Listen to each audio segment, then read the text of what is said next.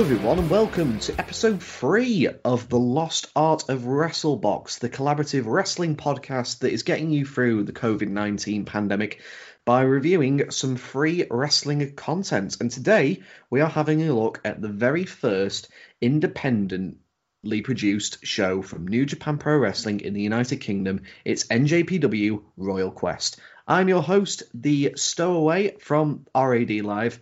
Um, and pretty sure I have like other guises that I go under, but I'm simply known as Lewis Ogden. And joining me, as ever, is the man who is known as Not Daz in the group chat, the reigning, well, maybe defending if we ever get to next year, um, lost art of wrestling WrestleMania predictions champion, and a man who I hereby christen as the master of boys. It's Mr. Anthony Dark, Yes, I want it all. I want it all. And you're going I to get want it now. it all. You're going to get it And I, now. and I want it now. Give it to me now. yes, not Daz, the one and only. The one and only. I'm getting used to that now. Being called it in the street. Uh, yeah, wife is calling it me now. It's all good. Being called it in the street. hey, that's that bold. It's better than that bold dickhead that I usually get. How are things, mate? How are you doing? Things are very, very, very well. Good. Very, very well. Just, Yeah. just happy, all back to work. Everything slowly returning back to normal, very fucking slowly. Um, however, once again, these shows have come up, uh, come up trumps for us. It's coming up Millhouse.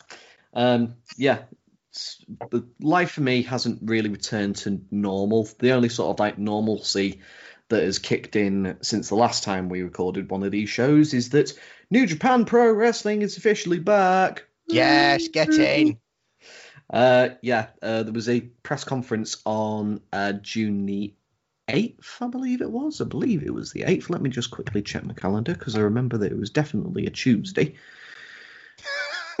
Pick a Tuesday, any Tuesday, Or it might have been the Monday. I'm not really certain. or But Monday. To be honest, No. it could have been any day between, you know, it could have been Monday, Friday, Saturday, or Sunday. It's one of them. no, I'm pretty sure it was uh, Monday the 8th of June, and uh, we're recording here on the 17th. Um, yeah, there was a press conference called by uh, New Japan chairman uh, Naoki Shugaba- Shugabashi. Yeah, Uh, who announced in an online press conference that the New Japan Pro Wrestling events would be returning starting on June the 15th. The first show of that being a um, show entitled the Together Project Special, uh, which is just like a mystery mystery show really, with just sort of like a card that wasn't announced until the start of the event. Um, and then uh, the New Japan Cup, which had been previously slated for March, would instead start on June the 16th. So where we are at the moment, it was the equivalent of yesterday, uh, and be running through to July the 11th. Uh, with the finals taking place on July the 11th and the winner of the New Japan Cup going on to uh, Dominion, which was originally scheduled for uh, around about mid June, but instead they're doing it in sort of like mid July instead. Um, so the winner of the New Japan Cup would be in the main event uh, challenging for both the IWGP World and Intercontinental titles. Um, and yeah, these these shows up until the finals of the New Japan Cup uh, all uh, had no fans in attendance. But Dominion on July the 12th will mark the very first show that will allow fans into the arena, although it will only be a third capacity in Osaka-jo Hall. But it would still be the equivalent of about like 4,000 people in the building. Um, Can we, oh, just just on just on that now, can we just praise New Japan Pro Wrestling for their response mhm. during this pandemic Yes. in cancelling every event during a, a national emergency, doing Mm. things properly, and not putting your talent through sheer hell in Yes. in a very what is a very dangerous environment or already, Mhm. and not pushing them for it. Whizzed it straight away. We'll get back once it's safe. It's safe now. Hallelujah. New Japan are doing it right. Get your eyes on that telly, people. Get your eyes on that telly. And you've got to bear in mind as well that New Japan Pro Wrestling is not a multi-million dollar company.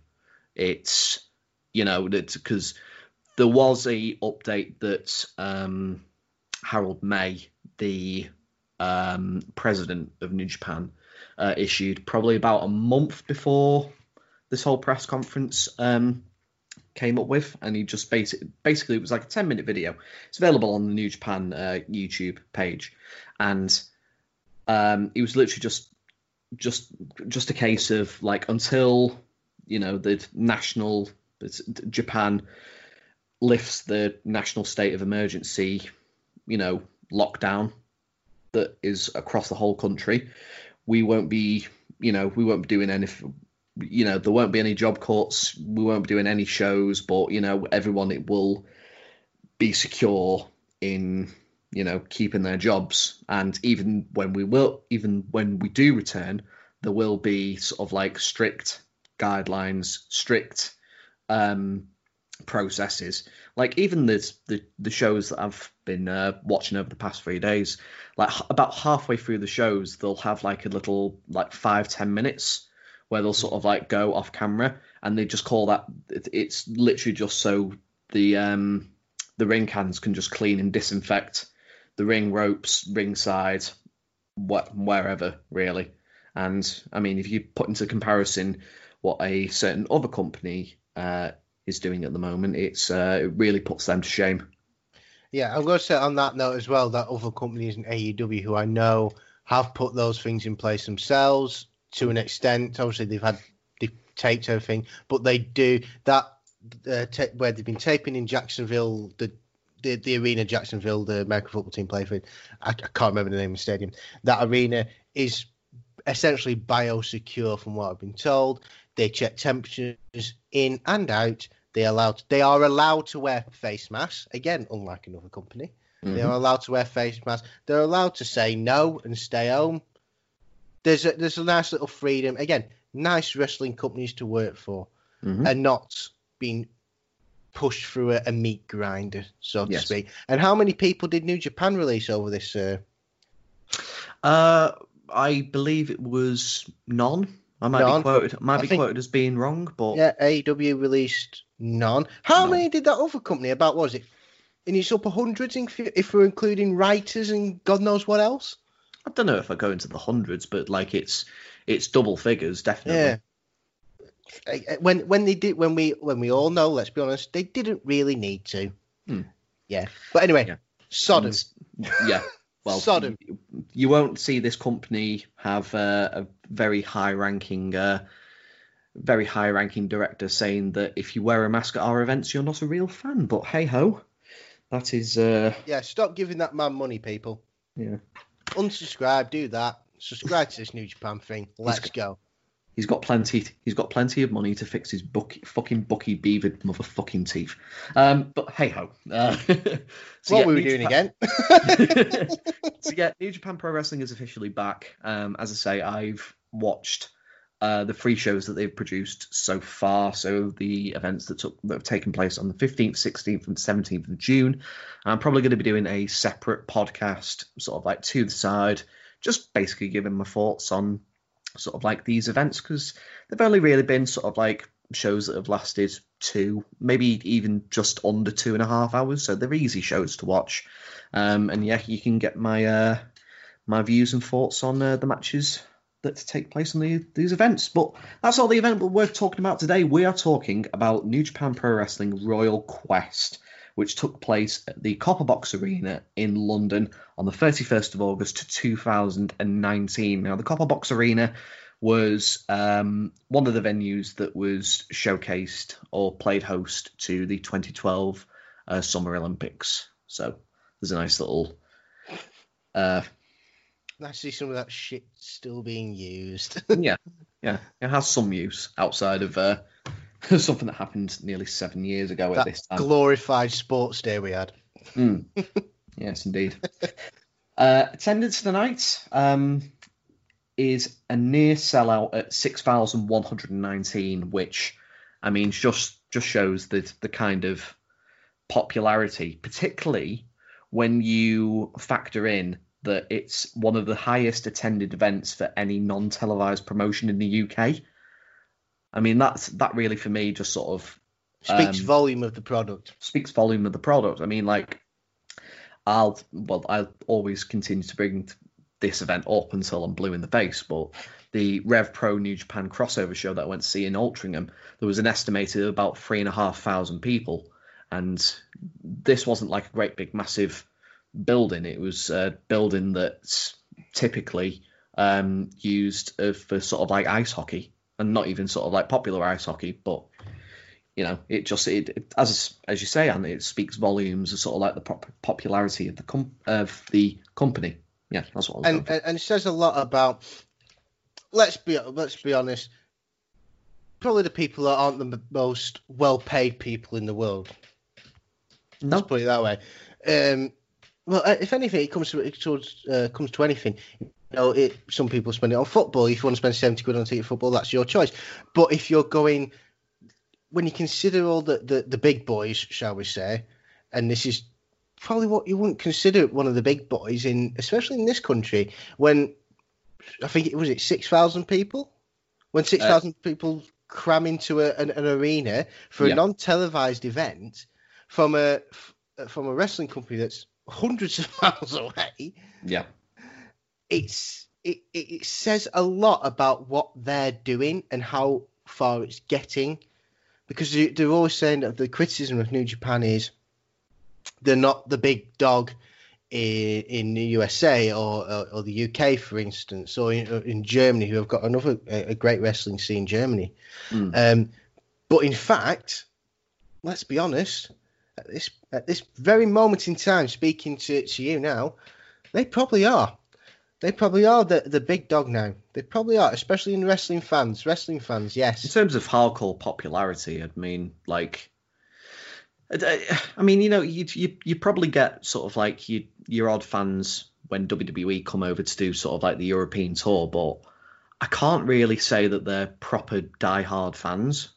Whereas, I mean, you can sort of you can tell at points throughout this event um, that there is a there is like a passion there. There is like an understanding of the product.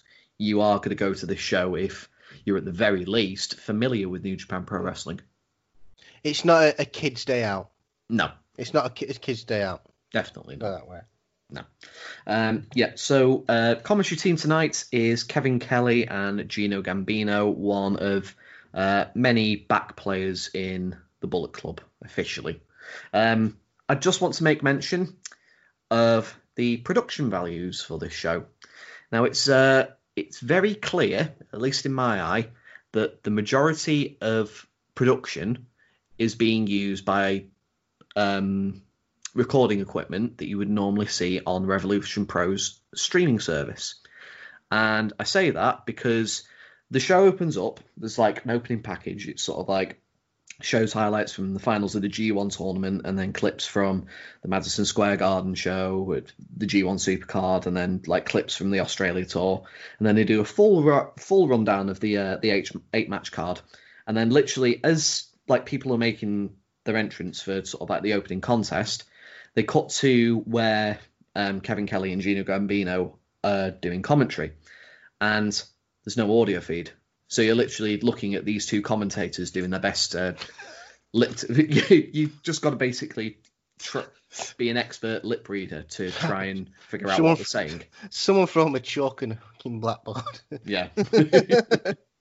and then, I mean, like the production values, they eventually get the the, the microphones working, but I mean, it Gino does go Gambi- again, doesn't it? It does go again at some point. it goes a couple of times Yeah. because like Gino Gambino's like um, microphone quality is relatively fine, but Kevin Kelly's is freaking woeful. It's as if you sort of like you've got the um, microphone volume turned up way too much, and it's just sort of like blowing blowing the headsets off of people, and then it sort of it it goes. I think it's like the third match where the commentary like cuts out, and then you can only hear Gino Gambino, and then Gino hands it to Kevin Kelly because he, obviously he's the play-by-play guy, and then I don't think it's it's like gets to like the the very end of the fourth match until we get like both commentators on, and yeah, I, I mean even even the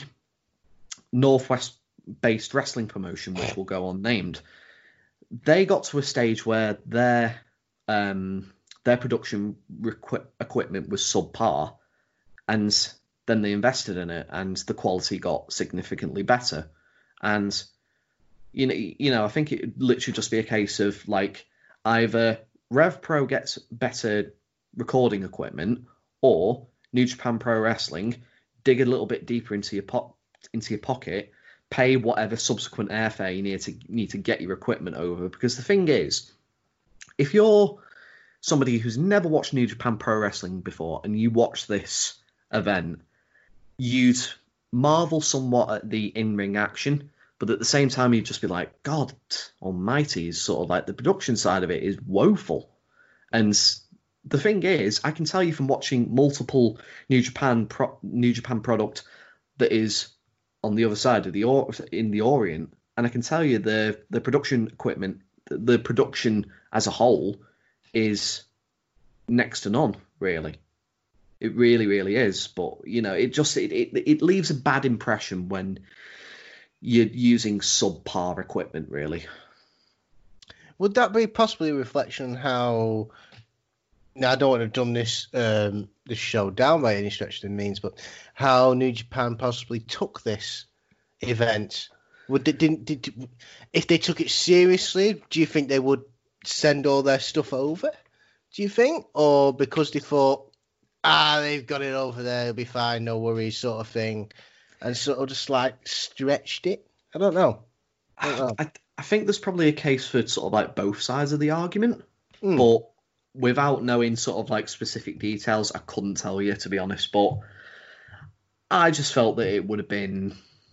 A, I, I felt it would have come across as sort of like taking your product a little bit more seriously if you had the like proper, you, you know, your proper high quality equipment. Oh, yeah. so used to. Yeah. Um, um, yeah, so opening package, I really liked. I really liked this. I particularly liked the full rundown of the eight match card.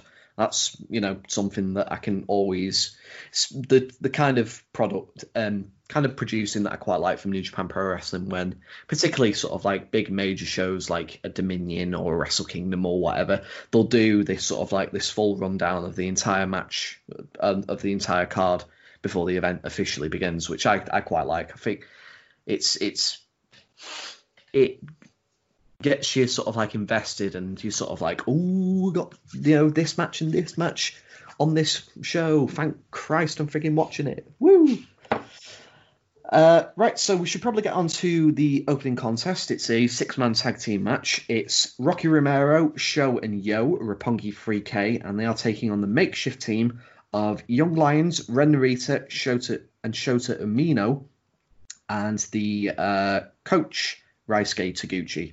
Um, are you familiar with the uh, the Young Lions or the New Japan Dojo sys- system, man? I am and I'm not. I'm not going to confess to, uh, to know a lot of it. Hmm. I'm aware of uh, the, these two lads. Yes. Um, seen them before. Again, uh, I've I've heard stories about this dojo. Mhm. um, but yeah, I'm not going to confess to knowing too much. But I, I know it's there. I know it's there. yeah. Love So Roppongi you- 3K, man. Love Roppongi 3K. Yeah. They have the best theme in wrestling. Of. Oh, it's fat.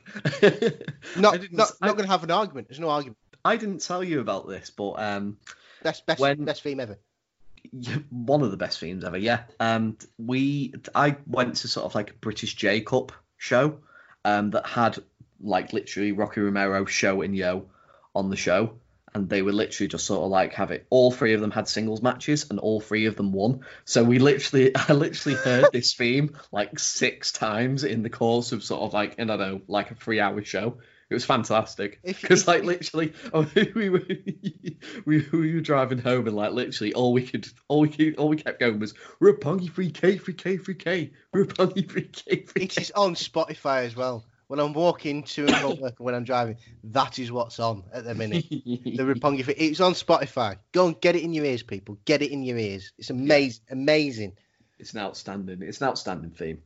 Um, so yeah, I'll just give sort of like a very brief um, roundup of how the um, the New Japan dojo system works, or sort of like how young lions are properly, you know, I, I want to say made, but yeah, I can say made. It's you know, they're Yeah. just basically making making themselves into into something. Um, so when you're a young lion and you just basically you, it's I imagine it's just sort of like a a like a wrestling school really. You go in there and you train and you're learning stuff, um, and then when like trainers think that you're um, you know you're ready they'll sometimes be put on sort of like maybe a dark match or sort of like the opening match on an actual um, B level B level sort of like New Japan show and they'll go out there and have like a very simple, very basic like seven or eight minute match.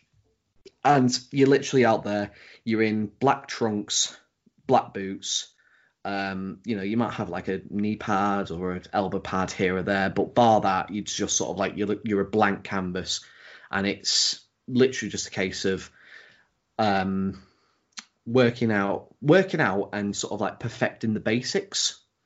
Um, so you might be on sort of like this.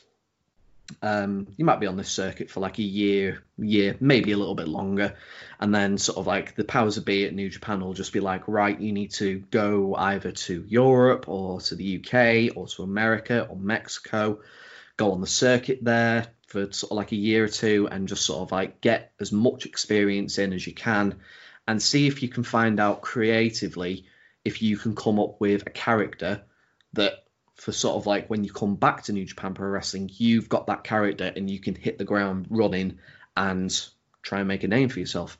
And you know, it's the these incur the excur- these excursions, I should say, fucking hell, tripping all the words all all up here. Um, it's these excursions that had Kaz- Kazuchika Okada come up with the Rainmaker persona and Jay White with the Switchblade persona. And you know, there's probably like evidence of a hell of a lot more you know the gimmicks that I can't think off the, off the top of my head, but those are, those are the two that that really stick out. And I just think it's a it's a really outstanding way of not only developing as a wrestler, but also developing the creative aspects that you put into becoming a wrestler. Yeah, I I, I uh, agree with that.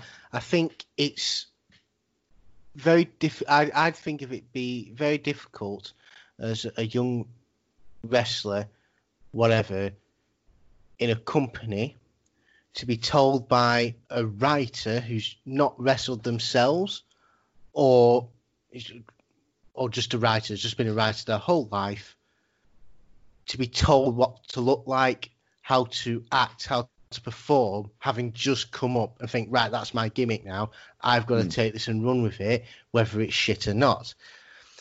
With this, you find what you're comfortable in this this way. You find what you're comfortable with. You find what works. It's not simply throwing you out to throwing you to lions, so to speak. Mhm. It's a good way for young wrestlers to have a, a very, very good opportunity to make it and not simply be lost. It Yeah. enables them to become confident with what they're doing, who they're performing, and that. Look, I mean, look at Jay White. Mhm. Look at Jay White in how many years? Let's call it three, four, three, four years, something like that. Well, I mean, if you're talking about like the Switchblade persona, I mean, Yeah. it's just a little over two years, I'd say, two and a Yeah.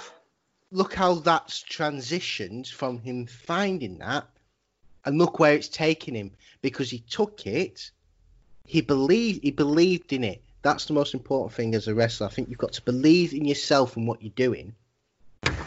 And that resonates through um how you perform and it, it gives you that connection with the crowd. And you I just think you can perform better all round if you're Yeah. not told what to do. As as from a gimmick sort of way, not in like a wrestling sort of way. I mean, you know, you're taught how to wrestle, but in a gimmick sort of persona sort of way, I think it's so much better if you go out there and find it yourself rather than sit backstage, wait for someone to tell you what to do and what to act, what to wear and how to wear it.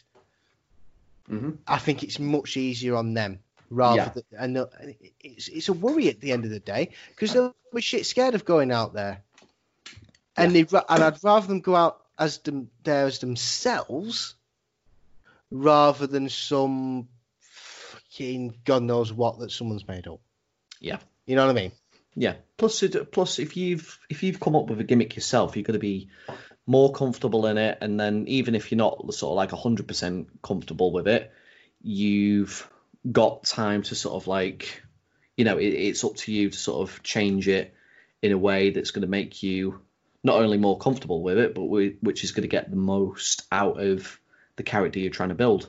Mm. I just think it's it's it's an it's a great way. It really is a great way of sort of like I think not only yeah, it's as I say, just the, the, the lion system is is just it, it's it's an outstanding standing way of sort of breaking somebody into the business, and it not only it not only breaks them in properly, it sort of like it weeds out it weeds out the creative, the people who are going to be most creative, and you know, uh, to, to, given the sort of like the couple of young lions that we've got in the ring um, for this particular match alone, um, it really speaks sort of like volumes of sort of like the potential talent they've got that can set them up for the next 15, 20 years, which is the scary thing.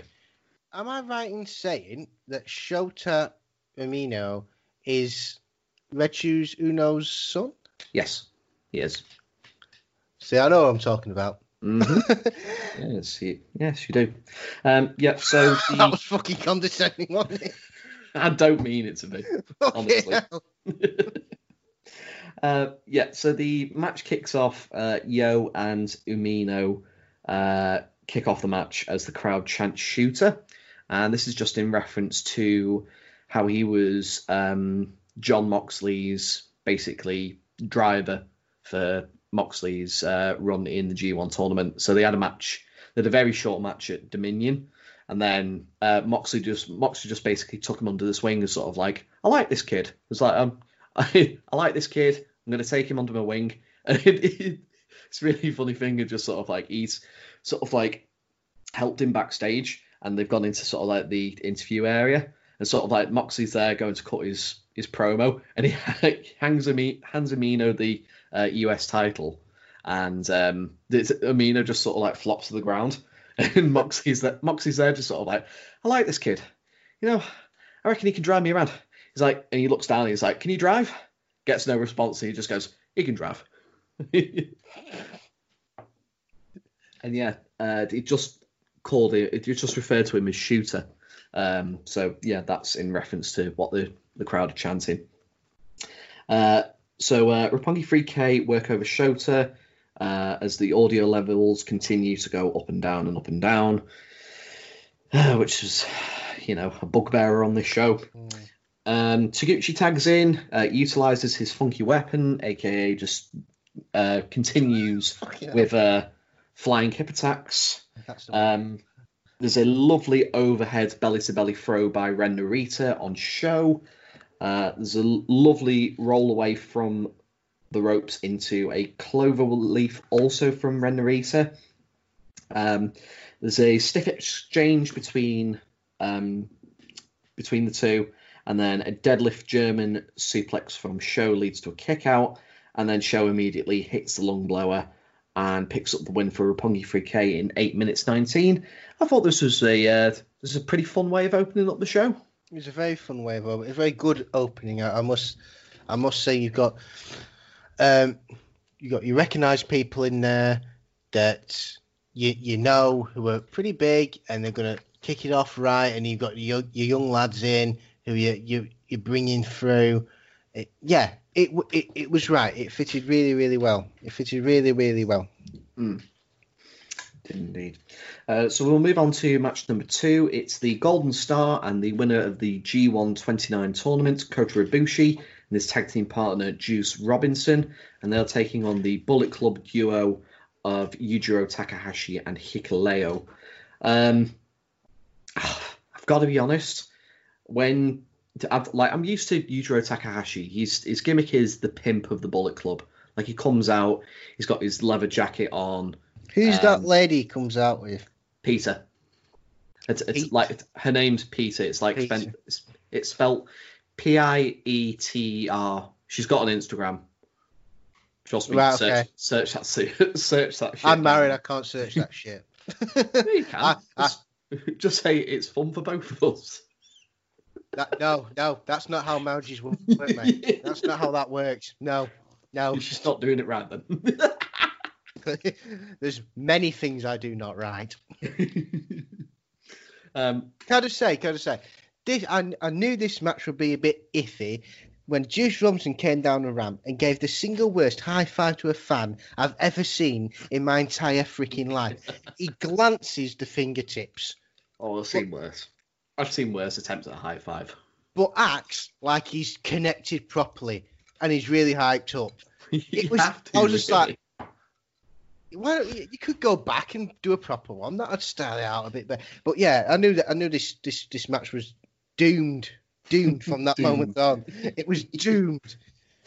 Um, yeah, I'm used to Yujiro Takahashi, the the Bullet Club pimp.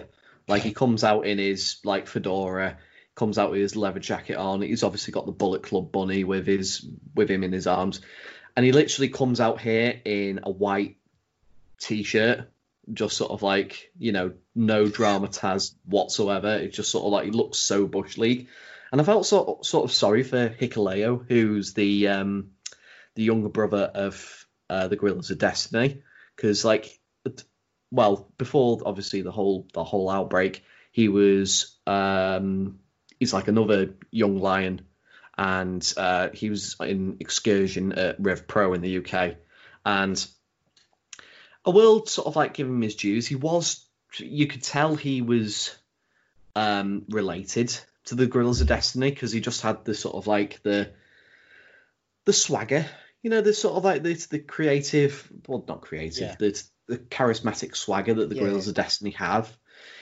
He had that, but sort of like bar that, the heel team were just sort of they were not over at all. No, it Um, didn't go well. Did not go down well. No, it didn't. Um, we didn't have a chance to talk um, about Juice Robinson properly at the G1 Supercard because, let's be honest, the match he was involved in was incredibly forgettable.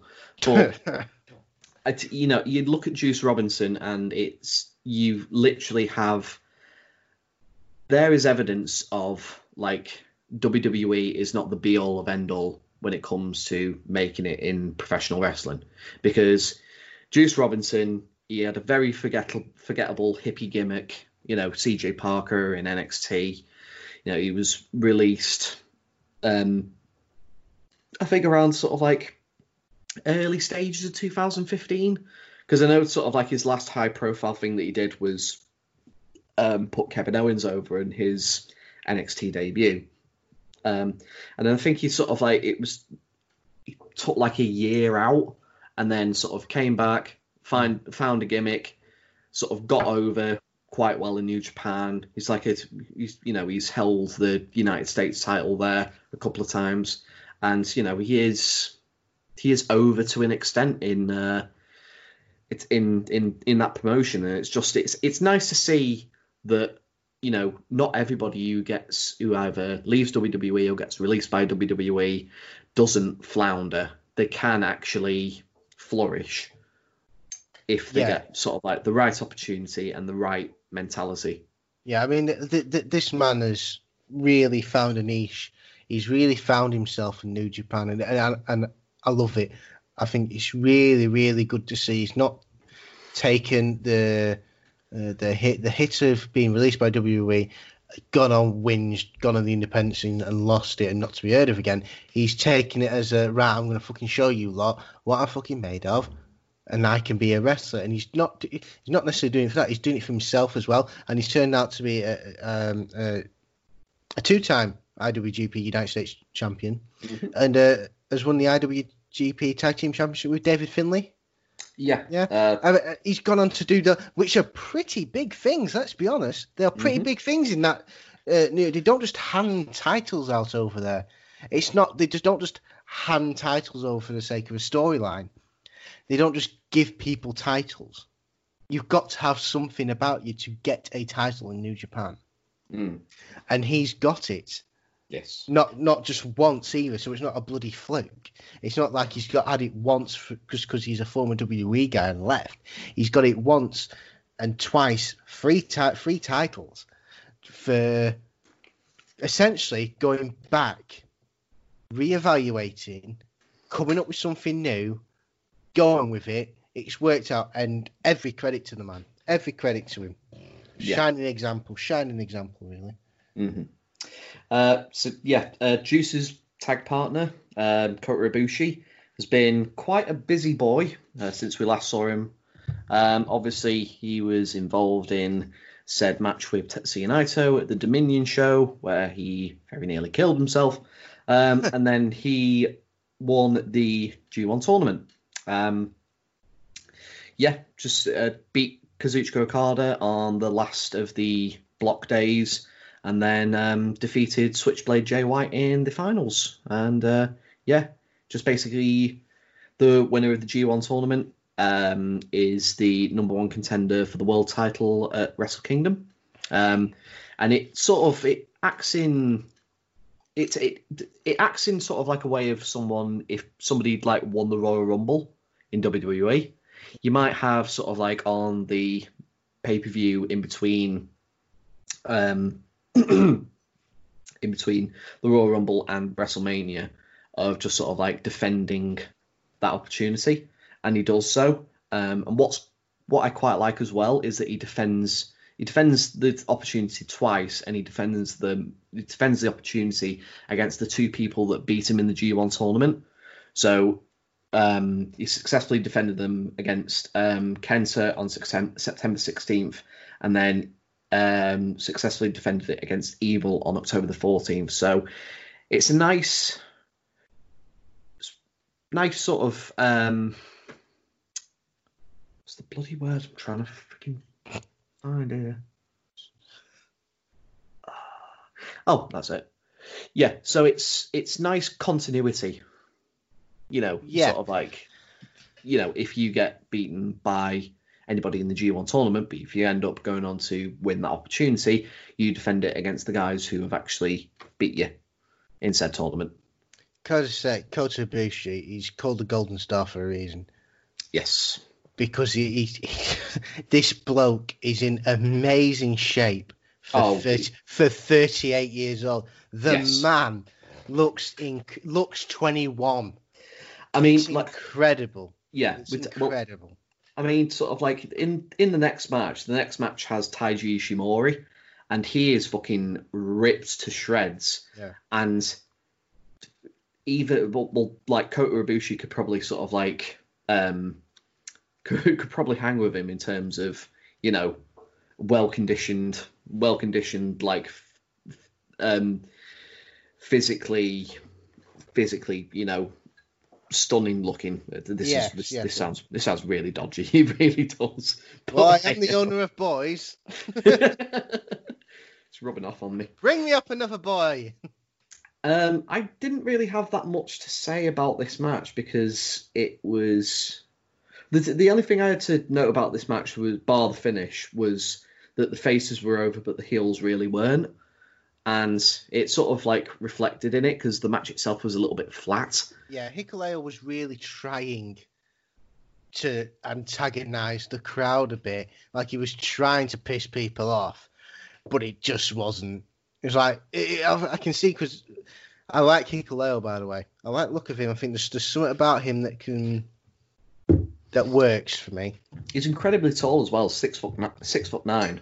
Yeah, there's just something there that that just works. Mm. I think for me, I think if they take him and run with him, he's going to be a bit of a star this year. He's from the Team 3D dojo or Team 3D wrestling camp. Mm. Um, but yeah, this boy, uh, there's a few things. He does a, a few good chops and everything like that, and he actually tries to get heat. He doesn't just waltz around, Yeah. hope hoping that it just naturally happens. Please boo me, please. Yeah, it's not like yeah. he just he, he at least tried to piss people off. Yeah. I mean, obviously, you know, some it's not as easy to piss people off. So Hikuleo, come to me for advice. uh, yeah, so the finish of this match, um, Shinsuke Nakamura like Bomaye and uh, Kamigoye from Ibushi on Hik- Hikuleo uh, earns a victory for the face team in eight minutes forty six.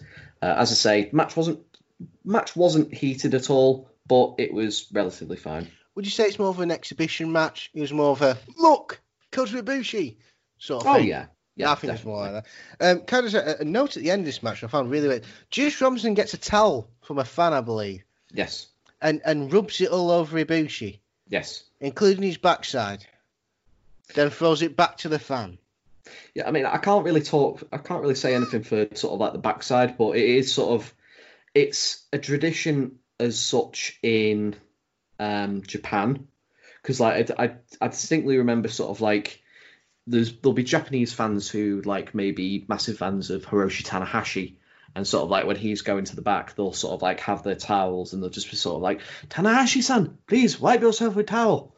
And they'll, it'll literally sort of like, it's literally just a case of like, oh, I have the sweat of my favorite wrestler. It's it's weird, but it's like one of those things of yeah, whatever. whatever gets the job done for you, I guess. Um, but yeah, it was it was it was weird, but you know I can understand to an extent why they did it because it's part of the Japanese culture or part of the New Japan culture, I should say. Yeah.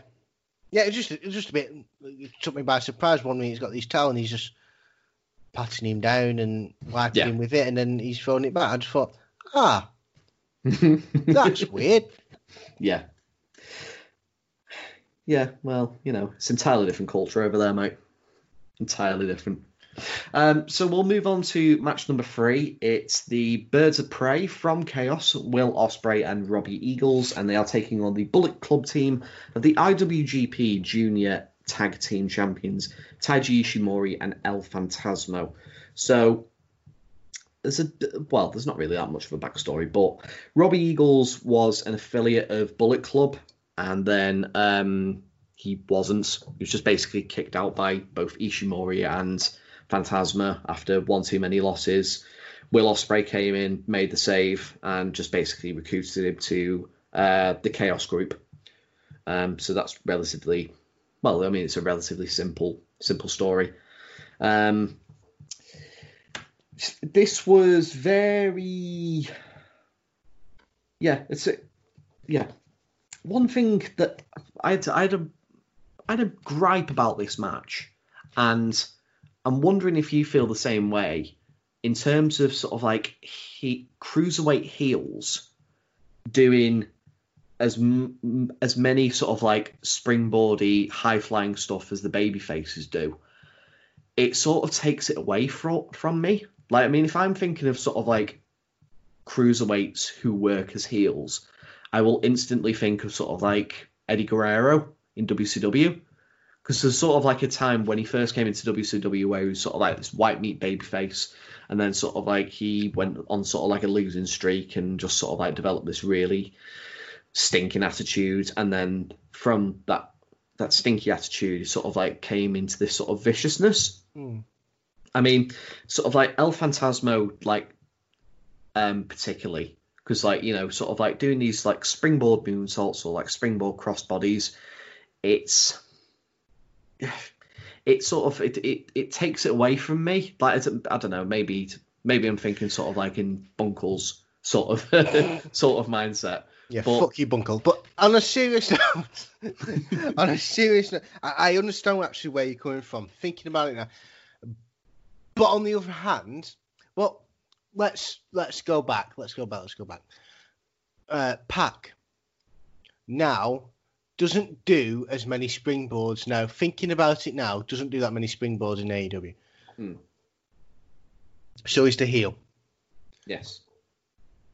Now, your your job as a heel is to yes, get heat with the fans, piss people off, be an absolute dick. But I'm going to say this: your job as a heel is also to win at any cost. Does that win at any cost count doing your springboard moves? It's a double-edged sword, I think. Mm. I think it's a very double-edged sword because I think if they do do it, they risk turning the crowd. I'm going to say turn the crowd against what they want. Yes. They risk that, but at the same time, they want to give the I'm going to say the illusion they want to win the match. Hmm If you know what I mean. Yeah. They still want to do. It's like Ric, Ric, Ric Flair, Nasty's playing the game, does everything he can to win. That was his gimmick. That was his thing. I still think as a heel, you've got to win at all costs. But does should that include your fancy moves that people cheer for? hmm It's it's a double edged sword. Yeah, it really is. It, if you do it the right way, like I think Pac does, Yes. And watching him now forming the Death Triangle with uh, Pentagon Junior and uh, Rey Fénix, watching them do it, they do it in a heelish way, Yes. which sounds really stupid. I Mhm. can I can imagine people listening to and going, "What the fuck are you talking about, not Daz?" But uh, go out and watch them. They do things in a heelish way, and not in a doesn't it doesn't make the crowd gasp. It makes the crowd go, "Oh no! Oh my god!" They're gonna Mhm. they're gonna fucking leap on him. Not whoa, he's gonna leap on him. If that makes any sense, it Yeah. takes away the grandeur of the move. And I think with, especially with Phantasmo, because I think he is a good heel, but he's a very good wrestler. It Mhm. says for same for uh, um, Taiji Ishimori. They're very good heels, but they're very good wrestlers, and I think it cancels the other out sometimes. Mhm. I think it does cancel the other out. I mean, there's good there's good heel spots from the heel team in this match. Like, um, there's one that comes to mind uh, where I think it's Robbie Eagles is tied up in the Tree of Woe, and Ishimori and Phantasmo are in the opposite corner, and they both run Eagles in the corner as if they're going to do sort of like a double drop kick, and so and when they get sort of like close to Eagles, they sort of like they climb the ropes and both like do the I think it's the old Edge and Christian spot where they sort of like do the is, double yeah. double foot and place it like right into the groin and just sort I've of like called it pose. Bullet Club with the foot on bollocks. Yeah, the the yeah, foot on bollocks. equi- yeah, that's the equivalent of it. The So- FOB. Yeah. Motherfucking FOB. so there was, you know, there was sort of, um, there was good heel bits here and there. Like I like the way that they were sort of like utilizing the the back rake because the, the, Mm. you know, back rake is sort of like a very old school way of getting heat.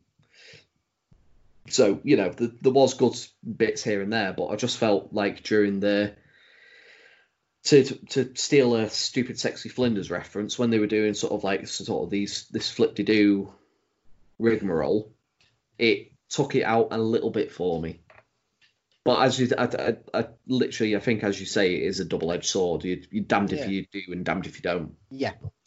And Uh, especially with, um, I'm going to say, uh, when Ospreay and Phantasmo were in the ring, the chemistry between them two.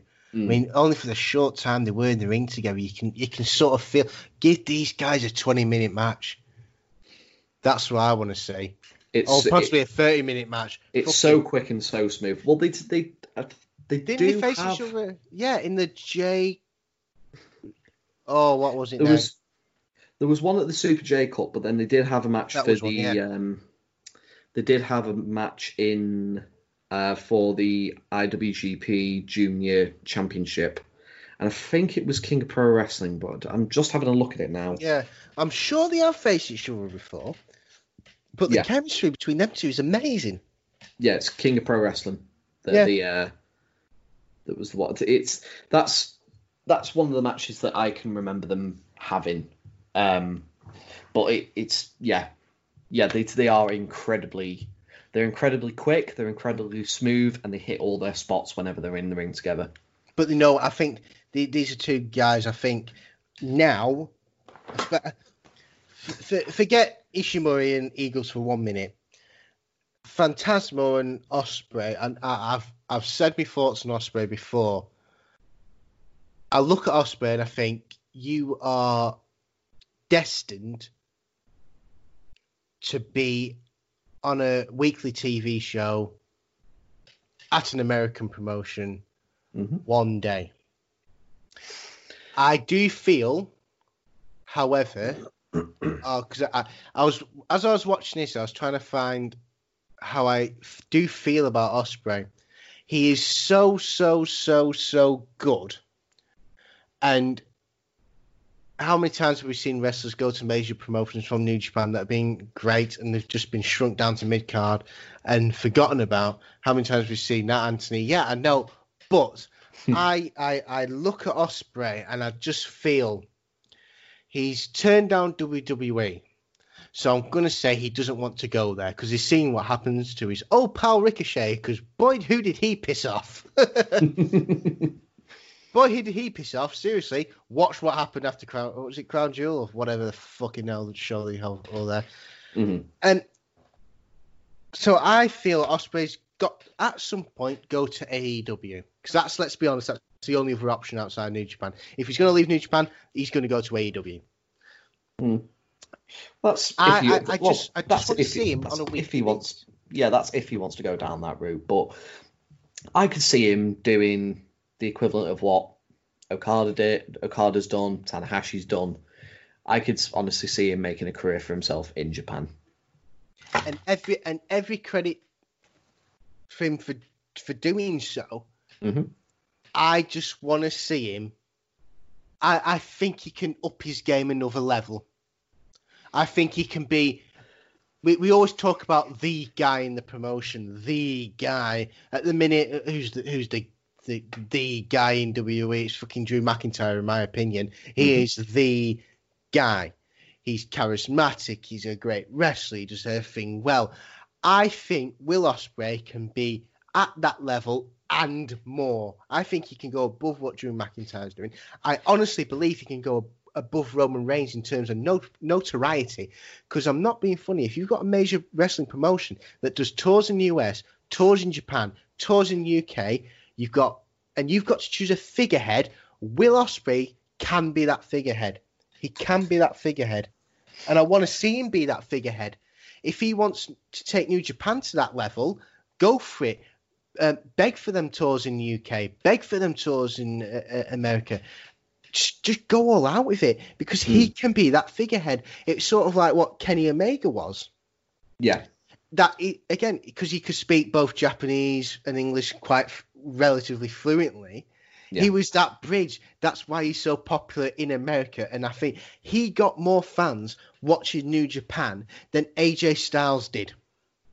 In all honesty, I genuinely think that Mm. He bridged that gap, and he also probably got more Japan Japanese um, wrestling fans watching possible Ring of Honor, NWA. That's the power that m- these wrestlers can have. I believe Will Ospreay can be that that guy, not Yeah. floundering around in some tag team battle in the middle of the card. I- Yeah. he, he's he's up there. He can he can jump as high as he wants to. I honestly believe that, and I want him to. I want him to be the, the IWGP Heavyweight Champion. I believe he will do that. He hmm. needs to be that figurehead where the big companies like WWE and AEW look at and go, "Oh shit, we need to do something. We need to up our fucking game because this lad is cruising around our fucking territories." Being the most popular is the most popular person in wrestling. We can't have that. We need to have the most popular person in our company be the most popular wrestler in the world. Not Yeah. this this bloke from some other. He needs to be that, and I think he can be that. I hope he will. I hope he will. Well, I, I, I, I don't see any reason why he can't be. And the, the the thing is, like, I mean, I've I've said it for like nearly a year that, uh, you know, it, it's kind of mean to say sort of like he's wasted in the junior division, but you know, he is there is wasted in the junior division. there are, He is. is wasted in the junior division, and you know, when you think of sort of like the fact that he he has the potential to be sort of like the next big main eventer, he's only really sort of like scratched the surface in terms of doing stuff in the heavyweight division. Like he's, I mean, he's like at this moment in time, he's he's been never open weight champion, but he hasn't challenged for sort of like the um like the Intercontinental title. He hasn't like challenged for the world the world championship.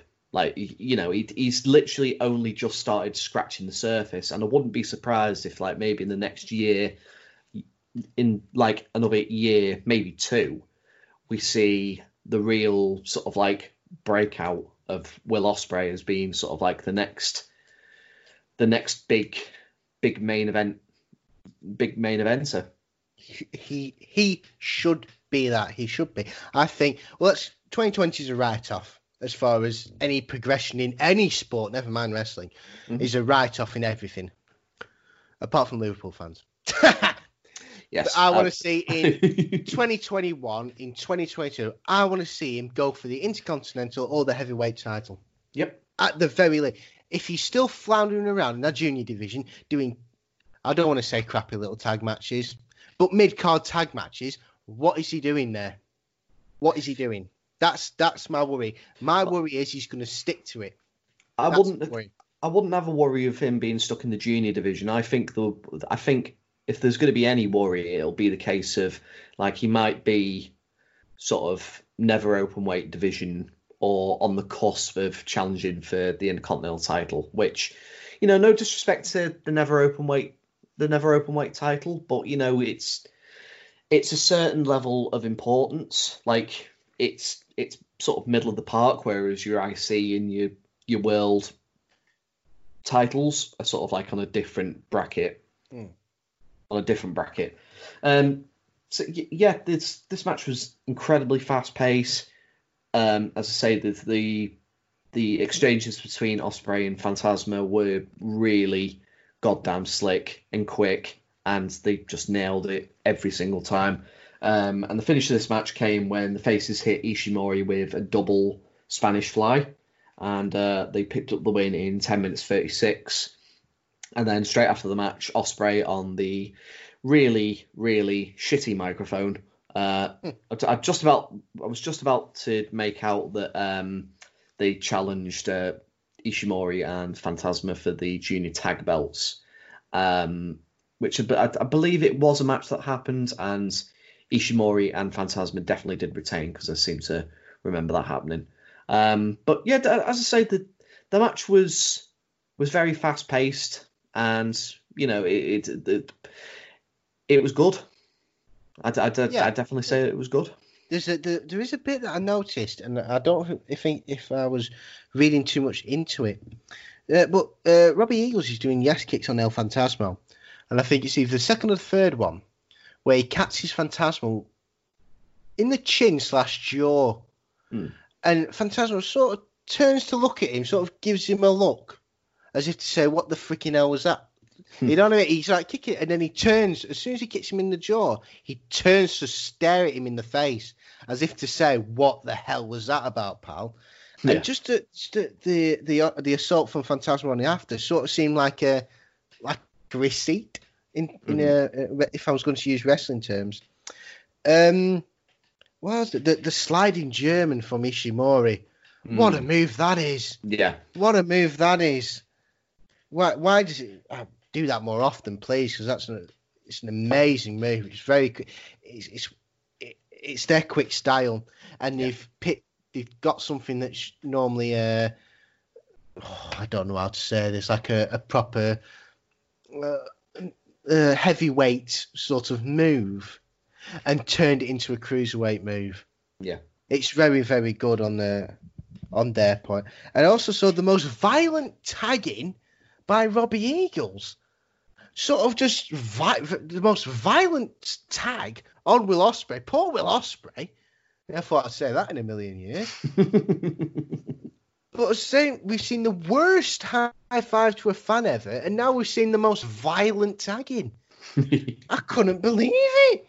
I was like, "It's your, it's your pal, lad. Just be gentle with him. That's gentle slap on the hand." He was very enthusiastic. What can you say? It was just so unnecessarily violent. it just took me by. I mean, I love a good hot tag, and I know a hot tag's meant to be a bit more forceful, but this was just like okay, what's he? Has he fucking said something, pal? Is he? well, potentially. We don't know what goes on behind the scenes. Absolutely not. But war between us to start any rumours. Hmm. So now we're going to start a rumour. Successful. Almost as good as Um, El Hitler in the last episode. anyway, moving on. there is an Uh, explanation to El Hitler. I didn't just make up a wrestler called El Hitler. I didn't make up a wrestler called El Hitler. I didn't. There's a reason behind it. Go and listen to the last one, please. go go back and listen listen to the Crockett Cup episode, and this reference will will have some weight behind it. Um. Anyway, we'll um we'll move on to match number four. It's uh the Los Ingobernables team of Sanada and the Intercontinental Champion Tetsuya Naito, and they are taking on the Bullet Club duo of Chase Owens and Switchblade Jay White. Um, I'd, I have to say I quite liked um, Naito's fist bumping as he was coming out. Um, just sort of like he for he does sort of like a couple of fist bumps with um, a couple of adult fans, and he'll sort of stand right in the middle of the aisle and sort of put his um, arm out just a little bit, but not too much. So like these adult fans are just literally having to reach right over to try and get a fist bump with Naito, and then literally he'd as he gets to sort of like the end of the um, end of the entranceway, there's like a kid in a um, Lij t-shirt Yeah. that sort of offers the fist, and Naito just goes over and just sort of like no effort whatsoever. Well, effort, no effort. so casual, Yeah. so cool, so cool, cool. He's fucking cool, man. Say it. The man is fucking cool. Yes. So cool and just so so smooth at the same time. Um, I think there's like a um, there was a video that popped up when New Japan did the America tour, which included the um, last um, US appearance of referee Tiger Hattori, and um, I can't remember it, it was either the first or the second show, um, but there's sort of like a, a tiny little kid, like not even probably not even four or five years old. He's literally sort of like stood at the barricades, just sort of like his fist fist out in sort of like this the normal Lij pose, and Naito literally just sort of like does what football players have been doing um, recently. He's like literally took a knee, did the whole sort of like you know double fist on sort of like the chest, and then like did the fist bump with this kid. It's sort of like ah, it's what you know. It's what I like to see in uh, in pro wrestlers. Pro wrestlers taking the taking the time to like fully give, it, particularly young fans, like the interactions that will give them memories for years to come. Yeah. I mean, we we know how I feel about Tetsuya Naito. Mm. I, I think he's one of the best wrestlers in the world. I think the, one of my favorite, if that's not my favorite wrestler at the minute, is Tetsuya Naito. The man's so charismatic. He does everything inside the ring. He's just so. It's entertaining. It's mesmerizing. It's fantastic to watch. Love it. You've got to watch Tetsuya Naito. If you want to know what New Japan's all about, just either watch. You've watched, got to watch one or two guys. I think Okada, Naito. Yeah. Watch them two. You know what's going to happen. Um, th- this match, I'm going to say this. Um, as we know, um, I watch all these uh, free shows with my wife, Mhm. and she's becoming a bit more um, aware of these wrestlers. And when Tetsuya Naito was coming, making his entrance, um, the, my good lady wife said, "Is that that psycho, that one that breaks necks and stuff?" By meaning, is that the one who fought Kota Ibushi in the G1 Super? That's I, I can translate. Yes, Mhm. as soon as you're married, you can translate women. It's very very easy. but yeah, that's Liar. of course I'm a fucking liar. of course I'm a fucking. Don't believe anything I say, kids. um, the um, I'm going to say this about this match.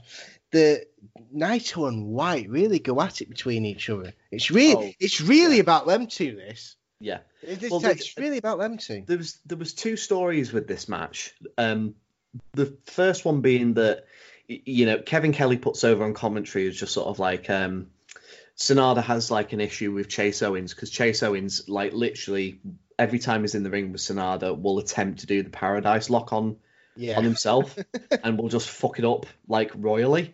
Like there's very early on, like Chase Owens attempts to do the Paradise Lock, doesn't put it in like properly, and he's got sort of like Sanada turned over in the you know the particular pose that um you know everybody that is putting the um Paradise Lock ends up being just sort of like completely trapped. And um, you know, he's got his foot on sort of like Sanada. He's there just going, we finally got the paradise lock on him. and he goes to walk away and Sanada just stands up. yeah, yeah. I mean that that that paradise lock is is is cool. Again, it's one of the things that's just cool. Um, Chase Owens, I don't know what to make of that guy, man. I don't know what to make of him. He's I'm a, a bit. Decent, he's a decent yeah. hand. It, it, as I say, the sort of like I've seen bits and bobs from him, and sort of like from what I've seen, he's I think he can actually be sort of like a really good worker. He can actually be a really good wrestler. Mm. But the problem is, is just sort of like you will all I will always see him as just sort of like being an undercard guy because yeah. it, it, he's he's got sort of like a weird a weird body to it. It's just sort of like I, don't really know how to describe it. It's sort of like maybe sort of like the the beginning of when Chris Hero started to get a little, get a little bit of a gut, yeah. but like didn't get to full like Chris Hero gut as he did as he did. Hero gut. Yeah, hero gut. Um, but yeah, as I say, he's he's always been like a really decent worker whenever I've seen him, but you know, it, it's it, he'll never it, in my eyes, I mean, he'll he'll never really progress any further than just sort of like being an undercard guy. But as I say, he is a decent hand. Yeah. Um, in so, this I mean, situation, it, I think he, he he he does more. He's a good tag team partner to to um, elevate to to further a a singles feud maybe. But I think it is what it is. Yeah. Is what it is with him. Yeah. So that is uh, that is one story of this match. Uh, the other story is Jay White and Naito just competing to try and um, find out who is the biggest shithouse of of the other. Um, because like the camera doesn't get it, but there's like this bit where um, Naito and Sanada get rushed. Naito's knocked to the outside, and Jay White sort of like off camera just sort yeah. of like spits at Naito because you can yeah. hear the crowd like crowd react like really strong to it. Yeah, and I think Naito got his own back on that one as well. I think he was charging towards corner. Uh, Jay White goes to put the the, uh, the feet up. Naito catches him and just gozzed in his face. Yeah, because gozzes that is Naito. that is Naito, but again, it's Naito, yeah. and he can get away. He can get away with spitting in another wrestler's face as a face. He mm-hmm. can get away with that, and that's the charisma of the man. He yeah. can get away with it. Can I just say that the Sanada's is it now? Is it a dragon sleeper? Yeah, the yeah. Uh, skull end. Yeah, I, I, love that as a, as a, as a submission move. I've, does Drew Gulak do something similar as well, mm-hmm. or is it? I think it's, it's that same thing. Yeah, I yeah, think it, it's it's a very powerful slash very simple submission. Mm-hmm. Um, but I, I, I, like that as the finish. I think everyone was expecting, you know, Naito to go to Chase Chase Owens with the Destino and win it that way. But it was very nice to see Sanada pick up the win, especially by submission and, and by this Dragon Sleeper, which I think doesn't get used that often. It's very no. very good finishing move. Well, it plays into sort of like um, where Sanada has been in these hypothetical past few months, because few months, few weeks. Um, because uh, bar like if I realise we're getting a little bit ahead of ourselves, but in terms of Kazuchika Okada's run in the G1 tournament, he only lost to two people as well. He lost to uh, Kota Ibushi, and the other guy he lost to was Sanada, who um, it's it, it's a really darn good match there. Okada Sanada at the G1 because it's um, it goes incredibly close to being a, like a time limit draw, and Sanada just about wins with about like 20 seconds to go. But they do it in a way of sort of like building tension within sort of like the last two minutes, like teasing that it's going to be sort of like a, a draw. Mm. But so when Sanada eventually sort of like gets that win, it just feels that much more important. Um, and as I say, he, will build on his momentum a little bit more, and being that he defeated Okada, Okada's the uh, heavyweight champion. Sanada is basically next in line to uh, wrestle for the world title. It's just basically sort of like the last opportunity that anyone will get to um, win the world title before Wrestle Kingdom. So yeah, uh, as I say, uh, the, match itself was was fine. It was Hmm. very, it was very house showy. It was a very house showy kind of match. Yes, yes, I have to agree with him that one. it, it, it didn't really have sort of like your you know it, it didn't really feel all that important even though it's sort of like the win was a significant one um as it, it went just under 13 minutes as well so it was probably sort of like the first like long longer match of the night um so the post match, uh, Jay White beats down on Sanada and Naito. Then Gedo hands him a chair. Uh, Jay White uh, destroys Sanada with it. He goes to do the same to Naito. Naito counters, uh, hits him with the Destino, and just basically sends the heels packing. Um, this would, um, yeah, it would. Come on, brain. Come on. Come on, brain. Uh, yeah, this would roll right into uh, the Destruction in Kobe or the Destruction Tour. Uh, so, where on uh, September 22nd, Jay White would defeat Tetsuya Naito for the Intercontinental Championship, and it's a title that he will hold going into Wrestle Kingdom 14.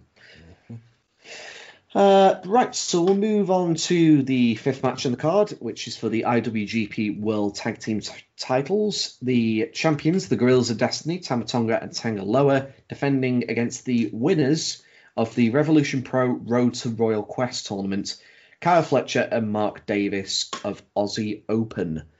Um, I've sort of conflicting feelings about Aussie Open. Um, Go on. I mean, it's they're a, they are a very good tag team. I'm not saying they're a bad tag team. They're a very good tag team, but I don't get sort of like the. I mean, if you if you probably talk to sort of like Rev Pro fans, they'll probably tell you that they're one of the best tag teams in the world at the moment. Whereas I just see like a very decent tag team who are only really subs- sub- substantially over because they're Australian, and you know it'll give any well it'll give any UK fan base a chance to just go Aussie, Aussie, Aussie, and that's it. And as like- English people, as a, as a, as a, as someone who's played, well, who had played cricket for 18, 19 years of his life, Hmm. even at 28 years of age, we're meant to hate Australians. Yeah. Ashes and all that. That's that's the rivalry. That's the rivalry. Whether you like cricket or not, it's sort of a rivalry. Um, but regardless of all that, Aussie Open. Mm. You've got one high flyer, one powerhouse. They've got something that's over. Yeah. The recipe's there. Mhm. You just got to make, just got to put it on a plate, decorate it nice with a bit of flowers here and there. It's there's something about them that just isn't gelling enough for them to win a big one Yeah, if you know what I mean. There's there, there's enough about them to be popular with fans. There's enough about them to be popular with promotions uh, and maybe even known worldwide and whatever.